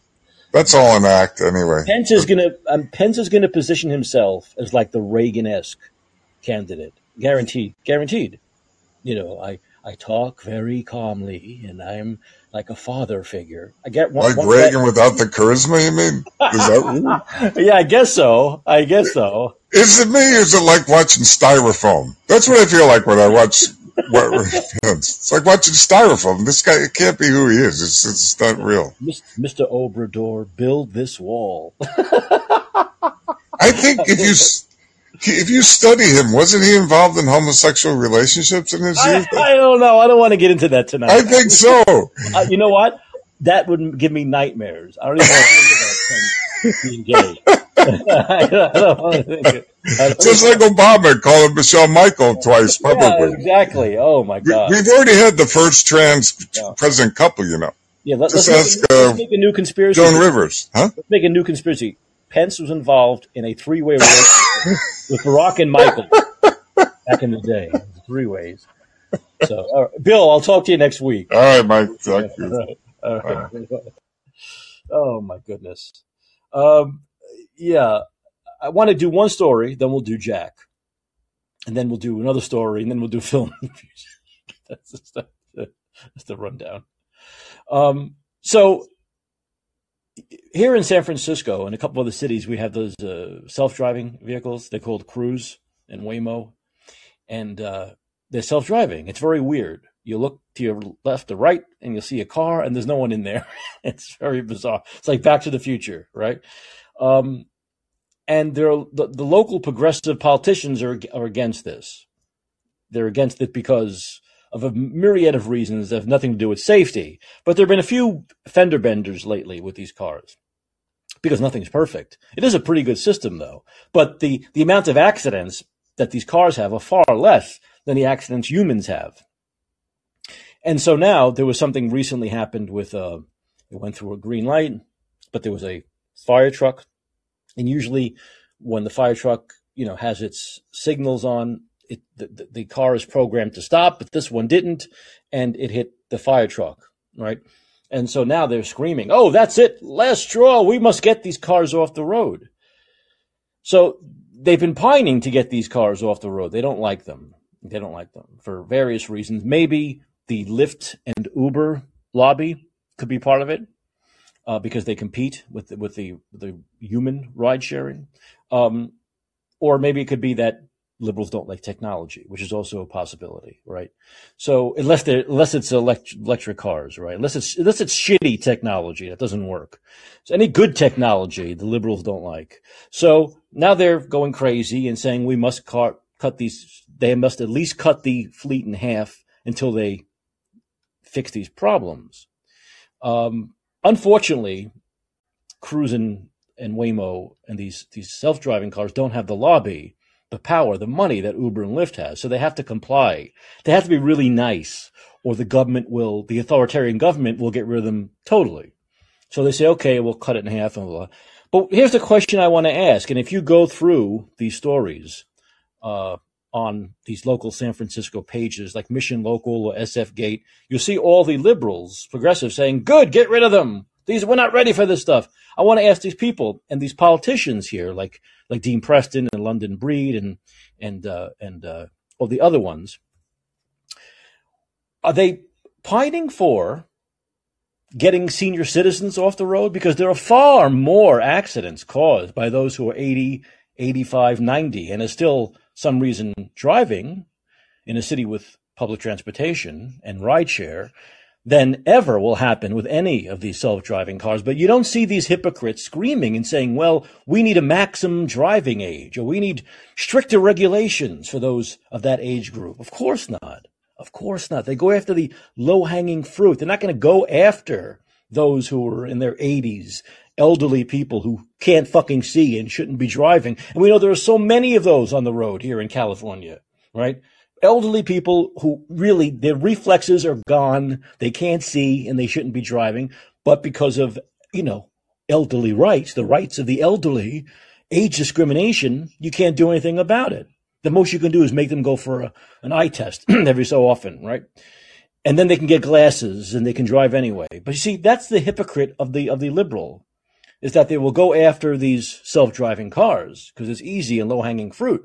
But they would never say the same thing about elderly people who cause thousands of more accidents than these self-driving cars could ever cause because they are total phonies, they're fakes, and they're frauds. You know who's not a fake, a phony, and a fraud? Jack. Hey, Jack, how are you? Hey, Jack. Go. Great segue, uh, Mike. You know who's not a phony. I was hoping you'd say that. Yeah, great one. Um, uh, wait, can, can I just like like I think what you just said was really interesting. Um, uh, but can I just like quickly say something because I just want to clarify. I was just in a room who was talking about Shardol and like they were getting all. There's this woman called Eve and she's very like uh, you know one of those like deplatformy, don't give them a platform type of people. So I wasn't kind of being able to get through to her and whatever. Can I just like mm. quickly discuss something with you about Shadow and then I'll get onto the cars? Yeah, yeah, yeah, sure. Okay, cool. So, like, I, have spoken to Shadow plenty of times, and he seemed like a very kind of innocent guy and whatever, and, and like very patient with other people. Like he'll he'll always let other people speak over him and stuff, and he's, he's he seems to be super nice and whatever. Um, anyway, like um, I was just in a room with him, and like apparently he was like talking to these like 15 year old girls one time, and he was, he was saying to them like, like, oh, let, us wait until um, uh, like you're 21 so we can have sex, blah blah blah, and I like really freaked him out and stuff like that. And then like another time, and then another time, um, Hakeem made a made a room talking about like do whatever it takes to kill all pedophiles, like something like that. It was like oh. a six letter acronym room. Um, okay. And uh, and and he and then, and then he called and said like, oh, you know, I'm I'm really scared, like blah blah blah blah blah blah. And he wasn't like, oh, I'm really scared. He wasn't like that. He was just like he, he was he was like he sounded legitimately scared apparently. Um, anyway, and and by the way, all of this was being talked about about him while he was in the room, so he could hear it all. And then um and then uh like uh, you know, thankfully Rab let him up to speak, and um, and they were like, okay, come on, you know, Shadow, uh, give us, give us your defense and stuff. Like, like, what have you got to say about all this? And he just didn't say anything. Like, he accepted the, the, the invite to speak button, and he was just totally quiet. So he never denied like being a pedophile, or he never denied any of that happening, and blah blah blah blah blah. Um, this is the first I've ever heard of that. He's never given me that vibe and stuff. Um, uh, do you know anything about that, or do you know absolutely, absolutely nothing about it? Because I was following him, but if he's a uh, potential pedophile, there's no fucking way I'm going to follow him. I don't. I don't know anything about it. No, I've heard nothing. I'm in the dark. Okay, well, if he ever comes on your show, then maybe you can ask him or something. Because like, what's his name? Shardol, S H A R D O L, and he has like a really might, meek I voice. I vaguely remember the name being in the room at some point. I don't think he ever called in though. I would remember the name. Okay. Okay, sure. Okay, so anyway, let's get on to the car thing. Um, yeah, the car thing's fucking. It's it's crazy, isn't it? Like what? Because um, I've never heard that point, even though it seems like a completely obvious point with the old people and stuff. Because yeah, I think the the most dangerous drivers on the road, like statistically, are old people. Um, yes. I don't yeah. know if gender even matters at that point anymore because I know that at the beginning it's like teenage teenage males are the most dangerous. Yeah, I think I, I, heard. I think, and ironically, like, they think they're the best as well. No, I think yeah. it's the the youngest and the oldest. I think are the mo- are the biggest problem. I think. Yeah, so I would imagine when you're like 80 years old, I, I can't imagine there being a disparity between between men and women. I assume they both. But when suck. you're young, it's just like they're daredevils. I mean, they have good right, reflexes; exactly, yeah. they can see. the older me, people they lose their reflexes. They can't move and they can't see. You know, so that's yeah, exactly that's a problem. Yeah, I, will tell you what. That's that's probably a big um, factor that isn't tested. Like, I'm, I'm not I'm not a fucking driving instructor or whatever or tester, but like I know that they do the eye test and shit like that, and they might do like a, a another new driving license test, like rather than just renew license, you actually have to take the test again, and they'll say, oh yeah, do a three point turn and go around the roundabout, blah blah blah, and then it's all fine. But like do they do reaction test timing? Because I suspect that they don't, and that should be like a thing. Like, do you know anything about that? I don't know about that. No, I don't think they do that, from what I understand. I Yeah, don't think they kind yeah, because. I think that's that's crucial, isn't it? I mean, if they can't react, then I mean that's as good as being blind. Pretty much, yes. They have to be able to react. Sure. Yeah, there's no doubt about it. But I've never heard of that. All, all I know is that I, when you hit a certain age, I think they're more with the. I think you have to go for an eye test every six months or every year, and you have to pass that. And if not, you can still get glasses. You see, you they'll tell you you have to get glasses. Then you can get glasses. Then go back to the eye test and use the glasses. And you know, there are very few people who are over 80 years old who are told they can't drive. It's hard. It's hard because of their rights. It's hard to say they can't drive. It's hard to make them not drive. Yeah. hard to get a okay. How's this for? how's this for something? It's like people like um basically they they have a right to kill, you know, like potentially and whatever, you know, because they're Yeah. Plus, so like plus. Jack, Yeah. here in California in San Francisco, forget about the young, forget about the old. All drivers suck here. They're fucking terrible. They're, they're idiots. This is why I can't drive here because I would constantly, I'd get into road rage. I'd constantly be fighting people. I, I, couldn't take it.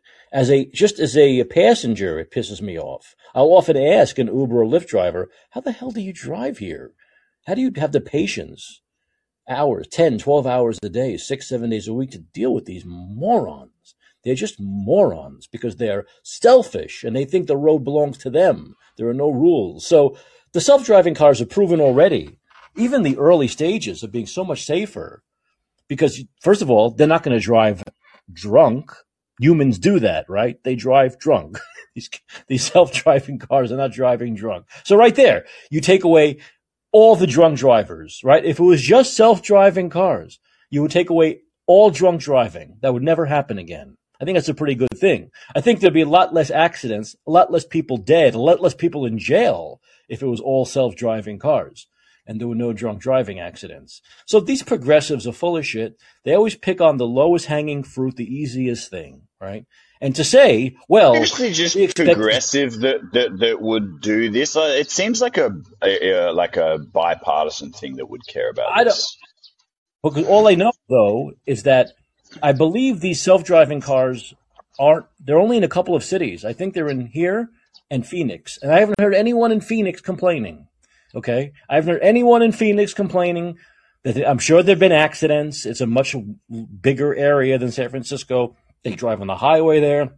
You know, they go to the airport. So I'm sure there are accidents, but they don't complain have the people. So, so in that in the Phoenix place, um, is the is like the the the roads there way plot. Like it's just like oh, basic, you know, intersection type of road, and then it's like highways for fucking ages. So the chances of anything weird happening, like unexpected, like the fire truck, is like much lower. So there's no crashes there. But Could San be, but Francisco, I mean, I've been there. It's a fucking whack city. It's it's like all the roads are just kind of yeah, they're crazy. They're steep, they're windy, and whatever. Yeah. I mean, but the fact of the matter is, you can't expect if your bar is zero accidents, it's never going to happen, right? It's just ridiculous to say, oh, there's no perfect technology, zero accidents, but there are fewer accidents than when human drivers, fewer accidents than elderly drivers, no drunk driving. It's, I think it's a great system. I've seen them. I've watched these cars. They, first of all, another thing they do is they do the speed limit. Unlike humans, they can't go over the speed limit, not even by, I believe, one mile an hour. So they're very careful, right? They they they keep plenty of distance. Between. If there's any car near them or person, they stop. It's very careful. You can see it. I would have no problem going into one, but um, I mean, there have been some times I've been with human drivers where I'm scared for my life. So it, it's it's ridiculous. The whole thing is. It, it seems as though the difference is the progressives here, the the, the the the people who run the government here don't want them where in Phoenix they do want them. So that's that's a big difference, you know. So I don't know. It's a really complicated issue because I, I do get both sides. I mean, I don't even know where I stand on this issue because, like, it, it does make perfect sense. Yes, they're safer, but at the same time, it's like, like guns. Sorry, um, cars are such a a big deal when it comes to you know robots and and you know not having a human control them is because they are essentially a weapon. You know, um, which is why I accidentally just said guns then. Um, uh, so that that's the big deal. You know, no one's having a riot about fridges and, and, and washing machines and whatever. Although people are people uh, uh, kind of like I think like one like fucking Samsung Galaxy model like exploded like a bit like it just went like that. It wasn't like a fucking fireball explosion. It just like like kind of I think it burnt somebody's ear or something while they were speaking on the phone because the battery got overheated or something like that. And then they just took like a million of those phones off the market and recalled them all and shit like that. So it's like with anything that has an ability to harm somebody, it's just like it's it's it's they're so fucking strict with it, especially big companies when it when it comes to like safety and stuff. So like if they're going to be like that with phones, I mean, just imagine cars. Like I don't know, it's just like these self driving cars. It's it, it seems like for it to be like a widespread thing, it's going to take a hundred years or something. I don't know to, to absolutely per- perfect the technology. I feel like I feel like it would only work.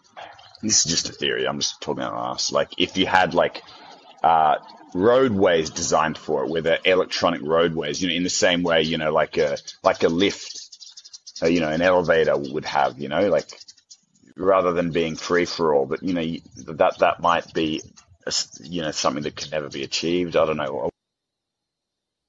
I don't know. I mean, I, I, I like the idea of technology. I'm not against technology. You know, I don't think we'll ever be in a, a period of all self driving cars. I know a lot of people who won't go into one. I don't know if we're totally ready for all of these self-driving cars and all this technology. But once again, my problem with the people here, the politicians here especially, is that they seem to not even be open to it. Every possible way they try to prevent it. Right? Any chance they get to jump down their throats and say, "Well, this needs to stop" or whatever, they they take advantage of that. And so there's no winning with them because, like I said, you're not going to avoid all accidents. So it can. In fact, I think they went for a stretch of months with no accidents. How many humans can say that? That they've gone months. We've gone months without an accident, without a car accident. So once again, I think there's no winning with these people, and that that's that's the problem. Mm. Um, how many how many cars are there? But I but I don't know, a hundred and something you, right now. I think. Oh. Yeah, I think the oh, fleet because that's not well, because you've got to know the proportion. I mean, out of hundred drivers and hundred robotic cars, like it, it's pretty possible that hundred drivers, human drivers, don't have any accidents within a year, right? I mean, I've I've been driving for a long time. I've, I've had two minor accidents in the first two years I was driving, and then in the subsequent ten years, I haven't had any. Yeah. So, what do you make yeah. of that? No, it's all proportionate for sure. But yeah, exactly. This new technology went for a long time without any kind of accident. You know, so mm. I think that's actually pretty damn good. You know, it's not like these things are just haphazardly, you know, go riding into trees and lampposts and killing people. It's not happening. You know, that's not happening. So I think with any new technology, you have to give it some time. I mean, I'm sure when people started driving, there were a lot of accidents, but they didn't stop that, right? They didn't stop cars. They didn't stop car production. So I think at any particular time, throughout history, you see this technology and it's not perfect and you have to give it, you know, a chance, you know, well, and of course the computer, a, um, yeah, the computer. The human can learn. Like, can a car learn? Yes, a computer can like, learn. Oh, I think absolutely a computer can learn. I think they're constantly learning. I think that's part of it.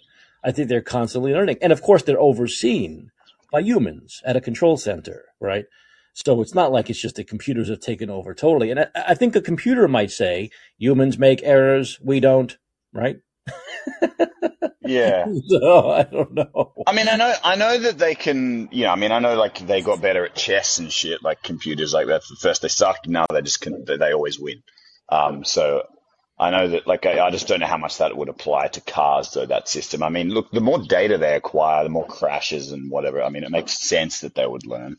Right. Um, right. And, uh, and do they, do they have like, so when you said they do, do like testing and oversight and stuff, well, so do they have like big, big car farms where there's like a city and they're all driving around at different types of roads and shit where, you know, it's just for electric cars doing nothing. They're not transporting anyone. Yeah. They're, well, they're just well, testing. All mm. the, the point, the point is, once again, the hypocrisy is, is that if this, if this car, if they if a self-driving car gets into an accident or hurts someone or God forbid kills someone, they must be destroyed and taken off the roads. But they didn't give a shit.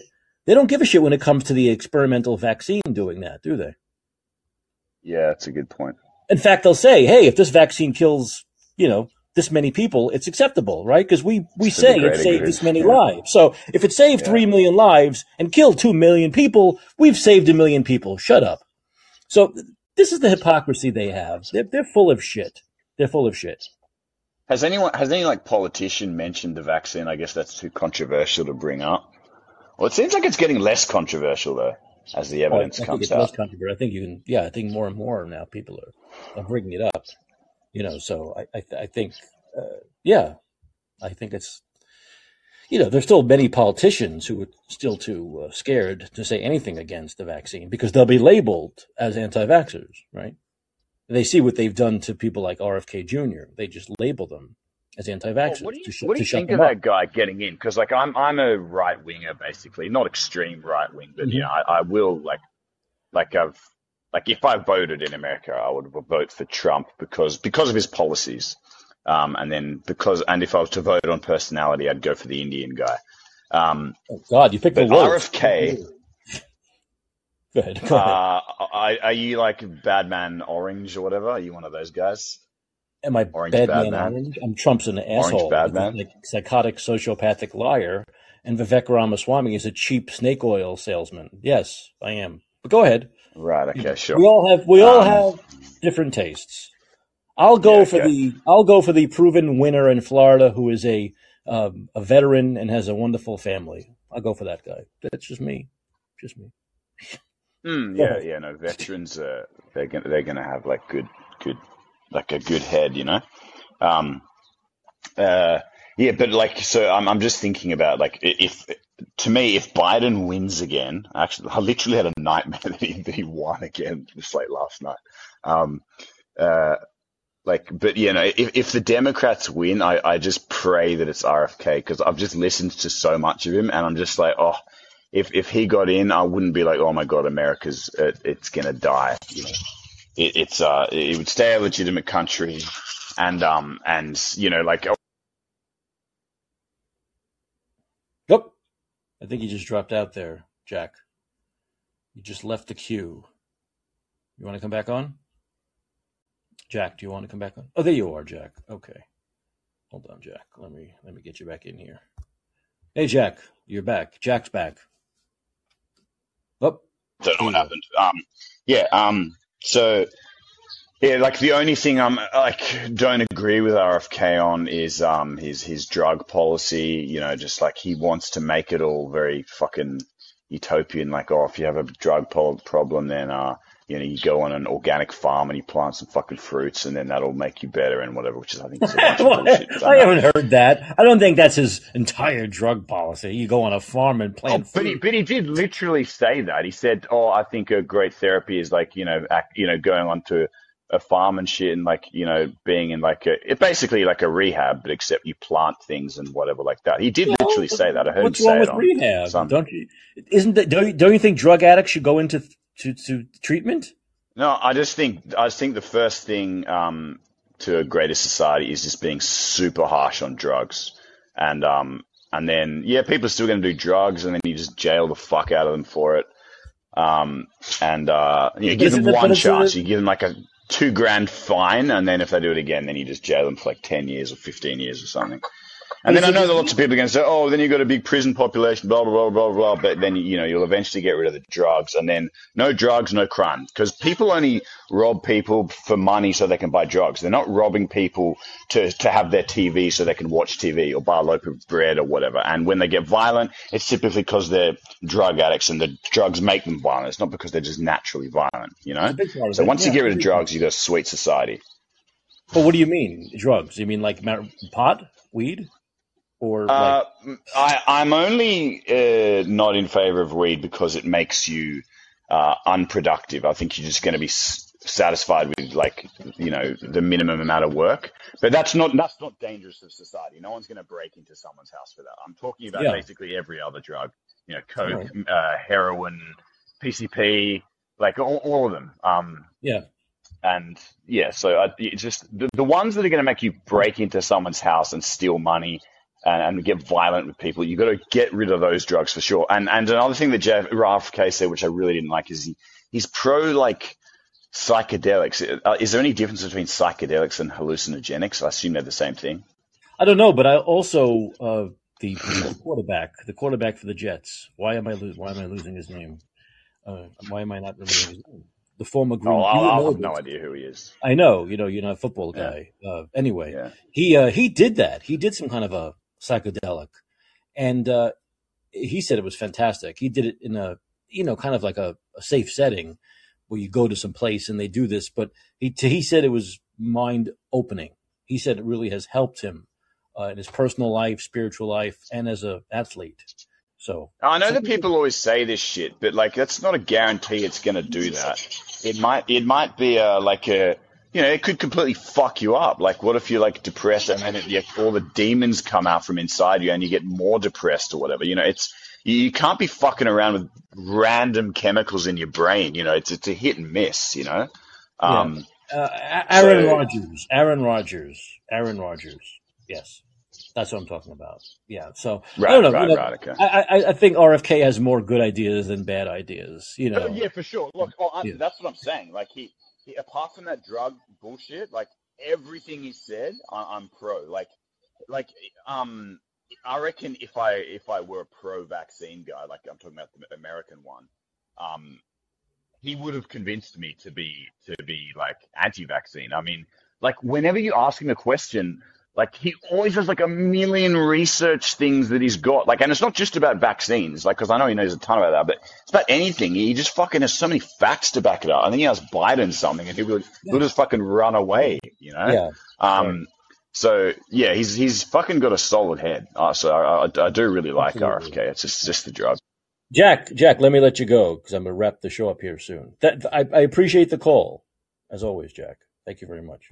Uh, one thing, DeSantis and Kemp met, met privately. Now, this could just be two neighboring governors meeting, talking, or it could be about Kemp having a uh, an endorsement coming out soon of DeSantis. And the rumor is that Kemp will, of course, he's going to endorse DeSantis. He can't stand Trump. Uh, Trump has badmouthed him and, and uh, bullied him and tried to destroy him for a long time and packed, backed Sonny Perdue, who Kemp destroyed. So Kemp is going to back DeSantis. Just a matter of when he comes out with the uh, with the endorsement. Uh, Karthik, do you want to come on before my film reviews or after the film reviews to talk about that also? Put the answer in the. Uh, all right, of course. Oh, how how would I predict that you would want to come on now? You don't want to sit through my film review. That was the dumbest question ever. You're asking me if I have patience, Mikey? Yeah, I was. I was. You know what? I was assuming you've grown up. Maybe not. All right. I have probably the least amount of patience out of anybody on here and Callin. Like, um, but no, I wonder. Well, it was not. Were you, were you guys? Were you and Jack talking about uh, Vivek uh, Ra- Ra- Ramaswamy?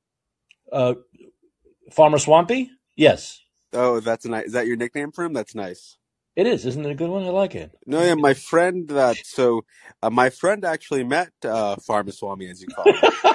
Pharma Swampy. Pharma Swampy. Well, sorry, Pharma Swampy. Sorry, did, did I get it right this time? yes. Yeah. Yeah, yeah, he, he he's a doctor, and so apparently uh, he uh, F- Ramaswamy was at some doctor convention recently. Yeah, I think it was in Dallas last month, Yeah. and um, so he took a photo. So he Oh. sent it to me because because he knows I follow politics a lot. Uh huh. He doesn't really. He's just you know he's just a doctor. Yeah. Um, so yeah, and he and I told him to like get get get away from that guy because he's scum. Is is he one of your people, Pharma Swampy? He is, right? Uh, yeah, yeah, we're we're both Indian. That's what Okay. you're trying to say. Yeah. Yes, that's what I'm trying to say. Yeah. Hin- Hindu. Hindu. Okay. Yeah. Well, I don't. Well, I I'm not religious, and I don't think uh, he is either. But yeah, we're we're we're. I don't. Well, actually, I I have no idea what his religion is. But no, uh, he he he could be Hindu. I don't know. But I'm you you know me. I, I'm uh not religious. You know, I I'm not into cults. Yes. By the way, I have nothing against the Indian. By the way, I want to make that clear. It's okay. Nothing. Um, no, I'm Some, you know, some of my best friends. Not really, just you. fine. No, well, just thing I, I want to say about Jack is I'm he seems like a really guy, but I wonder what country he lives in, because that country where we just send people to jail uh, is America. We have like two and a half million people or more actually in jail right now, and many hundreds of thousands that are on drugs. and that's been our policy since you know, especially Joe Biden, but even more going back to Nixon and Reagan. Um, but anyway, Mike, so uh, what have you been talking about today so far? Everything. Are you excited for the debate? What what is the debate? Tuesday, Wednesday? Wednesday. Wednesday. Okay. Wednesday night. Yes. Are you going to be watching the debate or are you going to be watching Trump's interview on X with Tucker Carlson? Oh, is that going on uh, simultaneously? Well, that's what he wants. At the He same wants time? to steal the thunder away from the debate. So is it confirmed that Trump is going to be talking to Tucker at the same time? Nothing's ever no- nothing's ever confirmed. You know that. Okay, well, you know, as of right now, is it As of right now, he is, but his Okay. staff said he can change his mind at the last minute. First of all, why shouldn't you have to have made your mind up by now? Why? Why? You've had plenty of time to decide, right? Well, I What think the this reason thing? it's obvious, at least to people, you know, because because I know that the RNC has a contract stating that um, that you know if you want to part being the part of the debates, then you have to confirm that you're gonna uh, uh, endorse the who uh, the eventual candidate. That's probably why he's out in the debates because you know yeah, but Trump's word means nothing anyway. What's the difference? So, doesn't matter what he signs. The, this guy has signed a lot in the past that he's not lived as a businessman. He cheated people out of money all the time. He had to sign in contracts. So contracts don't mean anything to him. Might as well just sign it. No, I'm curious what he's gonna do because I'm sure he's gonna hate that there's no attention on him, or I mean less attention than the debates. Well, that's that. That's what I mean. That's I mean. He he had to either debate or do something. He can't just sit there watching on television and not do anything, right? So either he has to be there or he'll do this thing with Tucker. So So, uh, who who who who do you think's gonna win the debate, man? Who do you think is gonna help? yeah, I think DeSantis and uh, I think DeSantis is the smartest. I think DeSantis answers questions the most honestly and directly. I think DeSantis has the highest IQ. I think DeSantis knows the issues the best. Um, I think he'll win the debate. I think, unfortunately, unfortunately, because we live in such a superficial society where people are so easily fooled by by used car salesmen. Hey, people get fu- fooled by used car salesmen every day. Then they regret it. They get those lemons that they end up with. But Vivek will do well because he's a fast talker, and fast talkers are made for debates. Right? You get sixty seconds, go, and he can do it. You know, go. Yeah, So- yeah. I, I I wouldn't be surprised if at least you know like a post debate poll that it shows that he wins uh Farm Swami. Well, I, I think he'll definitely have the Trump people out there voting for him. That's the whole idea. Also, is for the Trump people, if Trump's not in the debate, to vote for him. So I, that that's what'll happen. He'll he'll he'll flood the internet with you know pro Vivek. You know when they put out those ridiculous, unscientific internet polls. Is is is uh, Chris Christie and uh, Mike Pence confirmed? Yeah, I think I think debate? Christie's probably a decent debater. I've seen him before. You know, No, no. Pence is What, what I'm not too lot at 16, but I'm just asking. Have they They're in. Are, are they yeah, it, it, confirmed? it's it's Vivek. okay. DeSantis, Christie, Pence, I think Will. What's that guy's name? The other one. Um, oh shit. What's the other? Will Hurd. I think Will Hurd is in it, and that Perry Johnson guy, that businessman. So- Okay, is that it? Just like six people? I, I thought there was a lot more. Oh wait a minute. Did Larry Elder? Did he? uh Is he in it? Did he make I it, Larry. Elder? Maybe Larry Elder. Maybe Larry. Look, these things aren't going to matter until it's down to DeSantis and Trump, right? You know, so it's not going to really matter until it's down to the nitty gritty. Well, so you never know, Mike. You know, some bad stuff could happen. You never know, and you know, and uh, DeSantis could drop out and not be. He might be third or fourth, not not not even second. You never know. what are you talking about? No, that's not. Don't, don't be ridiculous. In, in No, I'm real- just wait a minute. Wait a minute. In, in money raised in real polls, no, he'll never be. He'll never be. No, no, I'm just saying. You know, Yeah. you, you can never predict what's going to happen. You know, it's tough to know. Well, it's gonna, it'll end up being DeSantis, Trump, and uh, and Vivek, and probably Christie and Pence. Those will be the final five. Chris Christie is like the he, he's he's like the biggest uh me, me, media plant ever, man. Like obviously, you know me, I I don't like any of the candidates. You know me, I'm supporting Cornel West, but Chris Christie is is like he's like the the biggest fake tough guy ever. No, the, the biggest fake tough guy ever is Trump. At least Chris Christie showing up at the debate. So Trump badmouths people on Truth Social and behind their back, but is afraid to actually face them on a debate stage. So he's the biggest pussy.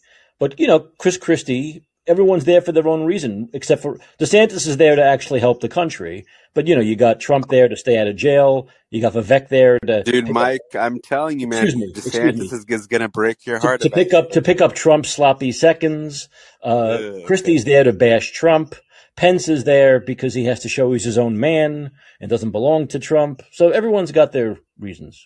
No, I'm I'm gonna love watching Chris Christie just because he's he's such like a like a, a, a buffoon, fake tough guy, man. Don't call him fat. funny. Don't fat shame. You can have you ever seen the uh, uh, Have you ever seen the uh, Chris Christie imitation on uh, J- J- Jimmy Dore show? No, no. Uh, okay, dude. You when you prep free time this weekend for the debate, uh, yeah. you, you, you, should go on Jimmy's uh, right. on his YouTube right. library. And Is there anything else you want to say? I got to get to my reviews. It's getting late. Oh my god, dude! You know, I had such a long day, and I wanted to, you know, sleep talking before I sleep. And this is how you repay me with the disrespect. Is there anything else you would like to no, say? Oh yeah. So I'm curious. Uh, uh, what what movies were you going to talk about? I'm going to as soon as you shut your mouth. Yeah, I know. I just want to know what movie. As soon as you shut your mouth, I'll do. Oh my um, gosh, Chico! I'll do Strays, which is a film about uh, animated dogs. Yeah, I uh, I've seen, I saw the trailer. And uh, and uh, uh, something called uh, so oh my god, Landscape with Invisible Hand. Well, thankfully, thank God you didn't say Manscape. That would have been weird. Not Manscape. I know. Landscape. I, I, I just wanted to see if I can make yes. you laugh. That's all. Are you looking forward to the Golda Meir movie? The what? Golda, the Israeli prime minister.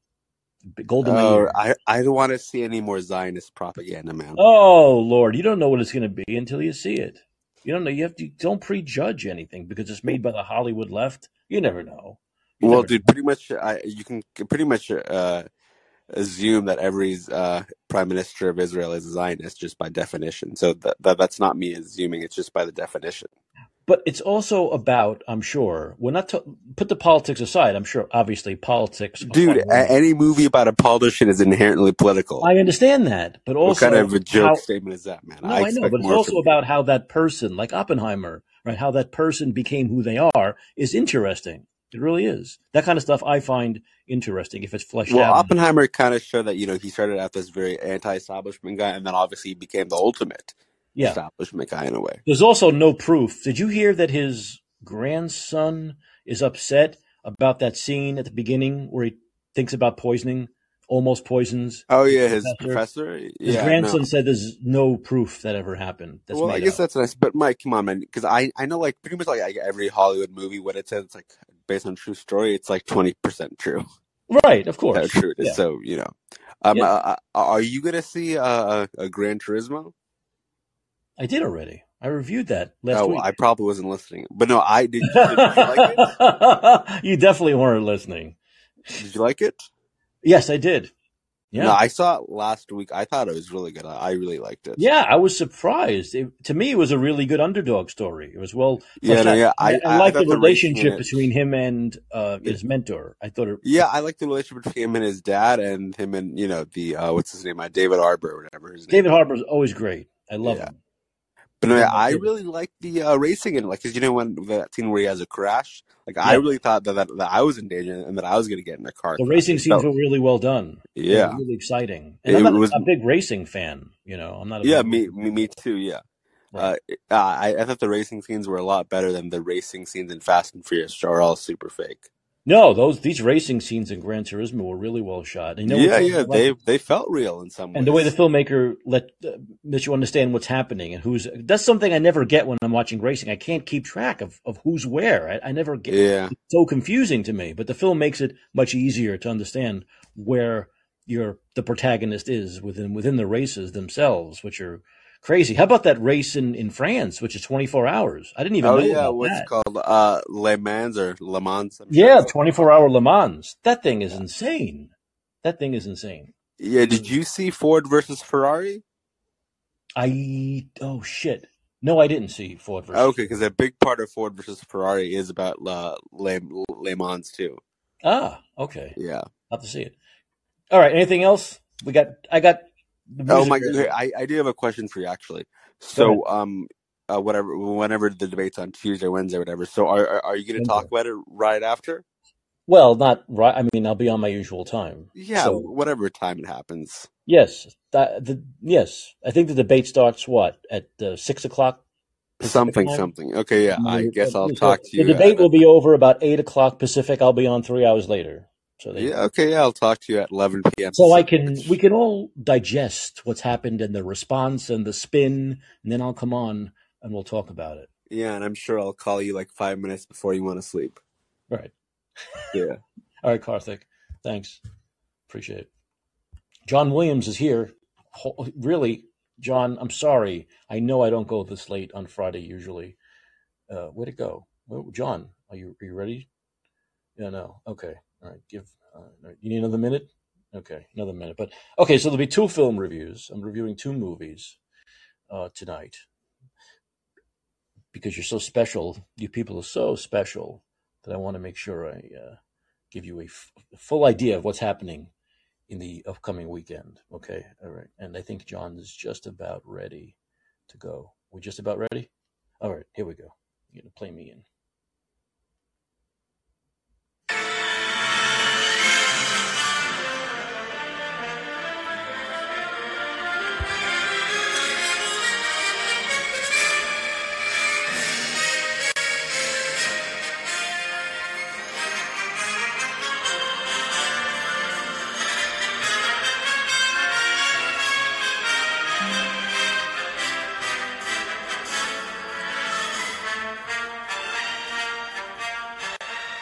All right, guys. All right. Thank you. Thanks. Thank you. Thank you very much. Okay, that's hooray for Hollywood. John Williams and the Boston Pops. Okay, so a couple of films. The first one is Strays. Um, this one stars Will Ferrell and Jamie Foxx. Not the human versions of Will Ferrell and Jamie Foxx, but the dog versions of Will Ferrell and Jamie. I know people are thinking, "Oh, Mike, you're reviewing some mushy dog movie about cute dogs and stray dogs. It's called Strays. Stray dogs trying to make it. It's not that at all. Let me tell you, this is fucking hilarious. It's incredibly well written. It's Will Ferrell plays a dog named Reggie, little dog, and he's owned by Will Forte from Saturday Night Live fame. Plays dog, and and he hates him. Will Forte hates this dog. He wants to get rid of it. He plays something called fetch and fuck, where he drives the dog out to the cornfield, throws the ball, and then hope, hope hoping the dog can never make it back. The dog always does, and he says fuck. So that's the big opening where the dog talks about this game called fetch and fuck, but the dog thinks it's a game. He doesn't think the owner's being mean and wants him to abandon him. Until one day, Doug drives little Reggie like about three hours out into the city and drops him off there. And then the dog begins to understand what's happening, aided by the other stray dogs he meets, played by Jamie Foxx, Isla Fisher, and Randall Park. Three very different kinds of dogs. You have a, you have the little dog, then you have uh, that uh, Reggie is, uh, and then you have like the pug that uh, Jamie Foxx plays. Uh, then you have uh, a, a, like a beautiful kind of retriever type dog. Sorry, I'm not a dog specialist. That that Isla Fisher plays, and then the the big dog played by Randall Park, uh, like the. Uh, uh, so you have four very different sized dogs, very different looking dogs, kind of very a funny visual element to the film. Uh, Great Dane, Randall Park plays the Great Dane. So, and they all have very different, you know, personalities. And you can imagine Will Ferrell's dog is kind of naive, but also, of course, very, very uh, funny and at times self-aware. And Jamie Foxx, his dog is, of course, kind of very hood and a little bit, you know, vulgar. Then you have Maggie, the female dog, and then you have Randall Park, who plays the big dog. Um, who, and you know, big dogs often think they're small dogs, don't have the, all of the self confidence you might think they have. So those are the different personalities of these dogs. And so they take him on and they try to get him to understand what a son of a bitch Doug is and that he should forget him. But when, when Reggie, Will Ferrell, finally realizes what Doug has done, how awful he's been to him, he wants to go back and find him to cut his dick off, to bite his dick off. And they help him go back, get back home. and of course, there are trials and tribulations along the way. What makes Strays so funny is that unlike these usual cute dog movies, this one is incredibly vulgar. It's inspired vulgarity. Everything from fart jokes to shit jokes to poop jokes to, to fucking jokes to dog, big dog dick jokes to, to, jo- to dogs humping gnomes. You might have seen that scene. Uh, they're always talking about the Great Dane's huge penis. There's even a scene, I won't even give it away, where it really comes into, into play in which he needs to extend it in order to try to get some keys off a ring to his, to spring all the dogs from puppy jail. It's very funny and it's it finds inspired ways to be vulgar. It's not just vulgarity for vulgarity's sake. There's some very clever lines, really, really, really well written stuff that really will make you fall out of your seat in laughter. I, I don't think I've laughed this much. You know, I needed to see a comedy, and I was hoping because most of the comedies I've seen lately are terrible. Uh, that this one would work, and it does. It's really funny. So, you know, I really recommend seeing it and don't let it stop you.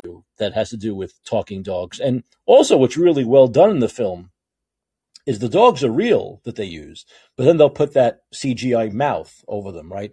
So we can understand what the dogs are saying. The humans in the film, of course, only hear them barking. And of course, we can understand what the humans are saying, and the dogs really can't. So it's uh, it's that dynamic. But the What's amazing about these dogs they use, these four lead dogs, is that their reactions match what these dogs are thinking and saying. It had to take, it has to, it had to have been painstaking to get this right, but it's really well done. It's not it's not cheesy. It really works. Um, and like I said, it's, it's it's really just incredibly. If you if you like, this is not a kids' film, by the way. I don't look. I'm open minded. I'd bring a kid to see it. I think they see a lot worse with the vulgarity. There's also a very funny scene involving mushrooms where these dogs are in the woods and they have nothing to eat and they find wild mushrooms. And you can imagine what springs out of that, including some stuffed bunnies that may not be stuffed bunnies. So it's like I said, it's it's vile humor. It goes over the it crosses the line big time, but it's really well written. Some really one line zingers that really work and I love it. I really recommend Strays. Um, okay, now there's another film. This is a, a really unique little independent film, and it even has an odd title called Landscape with Invisible Hand. And this takes place in the near future, maybe about 10 years, 10 to 15 years out from where we are now. And it's about a society that has been not overtaken by aliens, but a society in which the government, and of course it takes place somewhere in, let's say, it, it, feels like the upper Midwest of the United States, a government that has become partners partners with aliens, and we learn of these aliens through the the lead in the film, the boy uh, Adam Campbell, played by Asante Blackk, interesting way he spells his last name B L A C K K, two Ks. Um, and he's an artist. He's a young kid. He likes to draw. And we learn about this the aliens being in partnership. They call it first contact through his paintings, where he's painted different images, um, and they are depicted in the film as though you would see them in a in a art museum, right? Where it says, you know, this you know, acrylic on this and blah, blah. And the, anyway, it's all through the paintings. And then we learn about him and his family, this African American family, him and his sister and his mother, played by uh, fantastic Tiffany Haddish. And they're struggling. You know, they're, they're kind of lower income. Their father had left a while back to head to California, which was the only place, the only state that still had, interestingly enough, some kind of an economy going. And, um, and we learned that the the aliens came in around the year 2033 and they made a pact with the government with the even though the politicians aren't even named in this we don't even hear about politics. We know that the aliens went in partnership with the government. The united states economy was uh, in, in shambles. So these aliens came down and they made a deal with the government to help their economy. But of course as it goes it helped only the wealthiest people um, and only the wealthiest people can afford to live out in the alien colonies in outer space. Everyone else on Earth is left to basically fend for themselves and uh, left with jobs that don't pay much. So, as the film goes along, the black family takes in a white family who is homeless. They have no home. They live out of their trailer. Uh, Josh Hamilton um, and his son, played by Michael Gandolfini, James Gandolfini's son, uh, and their daughter, come to uh, Kylie Rogers, played by Kylie Rogers, come to live with the black family. Asante meets Kylie at school, brings her home, allows the family, and they allow the family to live in their basement. And so there are interesting dynamics between this black family living upstairs and the white family living in the basement. And there's some interaction, there's some uh, confrontation that goes on throughout the film regarding that. Uh, but the film is interesting in that it's it's it's not big budget, and the aliens, when we finally see them, are very uh, unintimidating. They're little boxes, look like little square boxes with paddles for hands, and these big tentacle eyes that can look all around 360 in back of their heads, in front of their heads. They can see everywhere, right? And when they talk, they rub their paddles together. And there's a little black box that you need in order to interpret what they're saying, so humans can understand what they're saying. So they rub their paddles together and they talk, and the humans can understand what they're saying through these black boxes. But what's interesting is we have a film that's not about any kind of like alien invasion where these aliens have any real power or use violence to try to impose their ways on society, on, on the people below them. But they have simply, the people have willingly allowed these aliens to take over their economy, right? The government, the, the, the wealthiest people are in partnership. Interestingly enough, politicians aren't mentioned very much in the film. In fact, not at all. But real estate developers are mentioned. They talk about a partnership with the aliens and the real estate developers to build, you know, um, uh, a a um, you know buildings in outer space, you know, a, a community in outer space where only the wealthiest people can afford to go. And like I said, the rest of the people are left on Earth to kind of fend for themselves in what the aliens themselves called backwaters. Uh, and so, like I say, it's kind of very low tech. This is not a big science fiction film with great sequences of like you know like, uh, like Star Trek or uh, Close Encounters of the Third Kind. There are some floating cities we see uh, above above the United States, above the land, but for the most part, we begin to meet these aliens and we look at them, we think, well, why are these people submitting to their ways? Why are these people allowing themselves to be controlled by these people, by these aliens, when they have no real power, no real tangential power? Usually in these movies about alien invasions, the aliens have some kind of superior power, right? That they use to take over. But this is a, a willingness. It's a willing acceptance of these people to have authoritarian governance over them. And for me, it might be that way for you also. It brought up COVID and the way the people telling us to do things didn't have any real power. These weren't real laws, but we willingly allowed them, allowed them to infl- to to uh, to coerce us into doing things, and how and how the wealthiest people made out great, and everyone else suffered.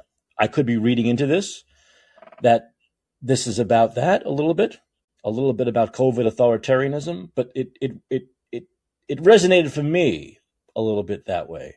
But there's a lot more going on too. There's uh, social media stuff. There's there's there's a way that people make money on Earth, and it has to do with putting these little receptors on your head, and the aliens get to experience your life through this virtual reality system of where they can see what you're doing. So the young couple in the film, the black kid and, and the white girl, they decide to try to make some money where they put these things on their heads and the aliens can then uh, live vicariously through their relationship as their relationship builds. As the aliens try to f- figure out what it is that makes that this human uh, ability to love that the aliens don't seem to have. They live vicariously through these virtual reality sessions, and the humans who do this, a lot of young people, make money.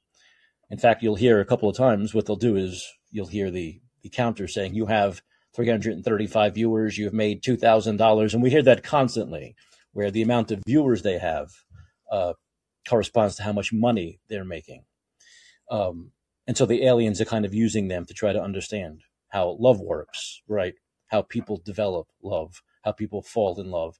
There's a lot of interesting ideas in this film. There really are. And I love the aliens and I love the way they're developed and the way they're built and the way they speak and the way they correspond. And like I said, the ideas of living under this authoritarian system willingly, in a way, not having to do it, but giving in willingly to this system because these people have economic, uh, they, they have the economic power over you. You know, they don't have the military power. they're necessarily imposing their will, but they have economic power over everyone else. And like I said, a lot of great ideas. It's a really small, low budget film that does the most with the money it has. It's a little film with a lot of big ideas. It doesn't really develop any of them to what would could be considered a satisfactory end. It has a lot going on. It really does. It has a lot going on and it has a lot to say, but it doesn't seem to play any of it out in a way that's satisfactory.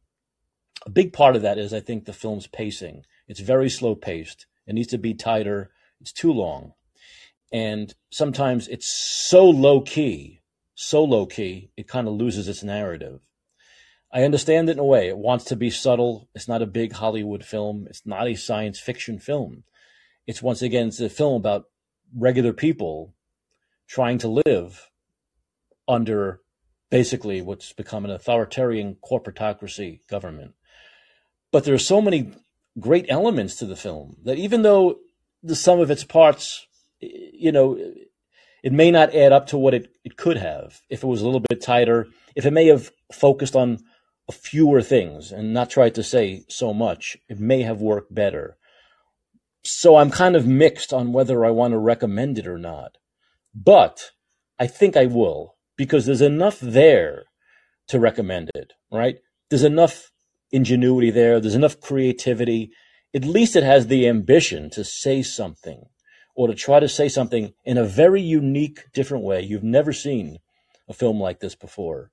And so it has some real creative elements that I liked about it. Like I said, uh, it may not add up to being the film it could have been if it had been tighter and better paced and maybe not tried to say quite as much. It wants to say a lot of stuff. And it hits on some of it and it misses on other stuff. But because of its ambition and because of its creativity and because it's very unique, I'm going to recommend it. Okay.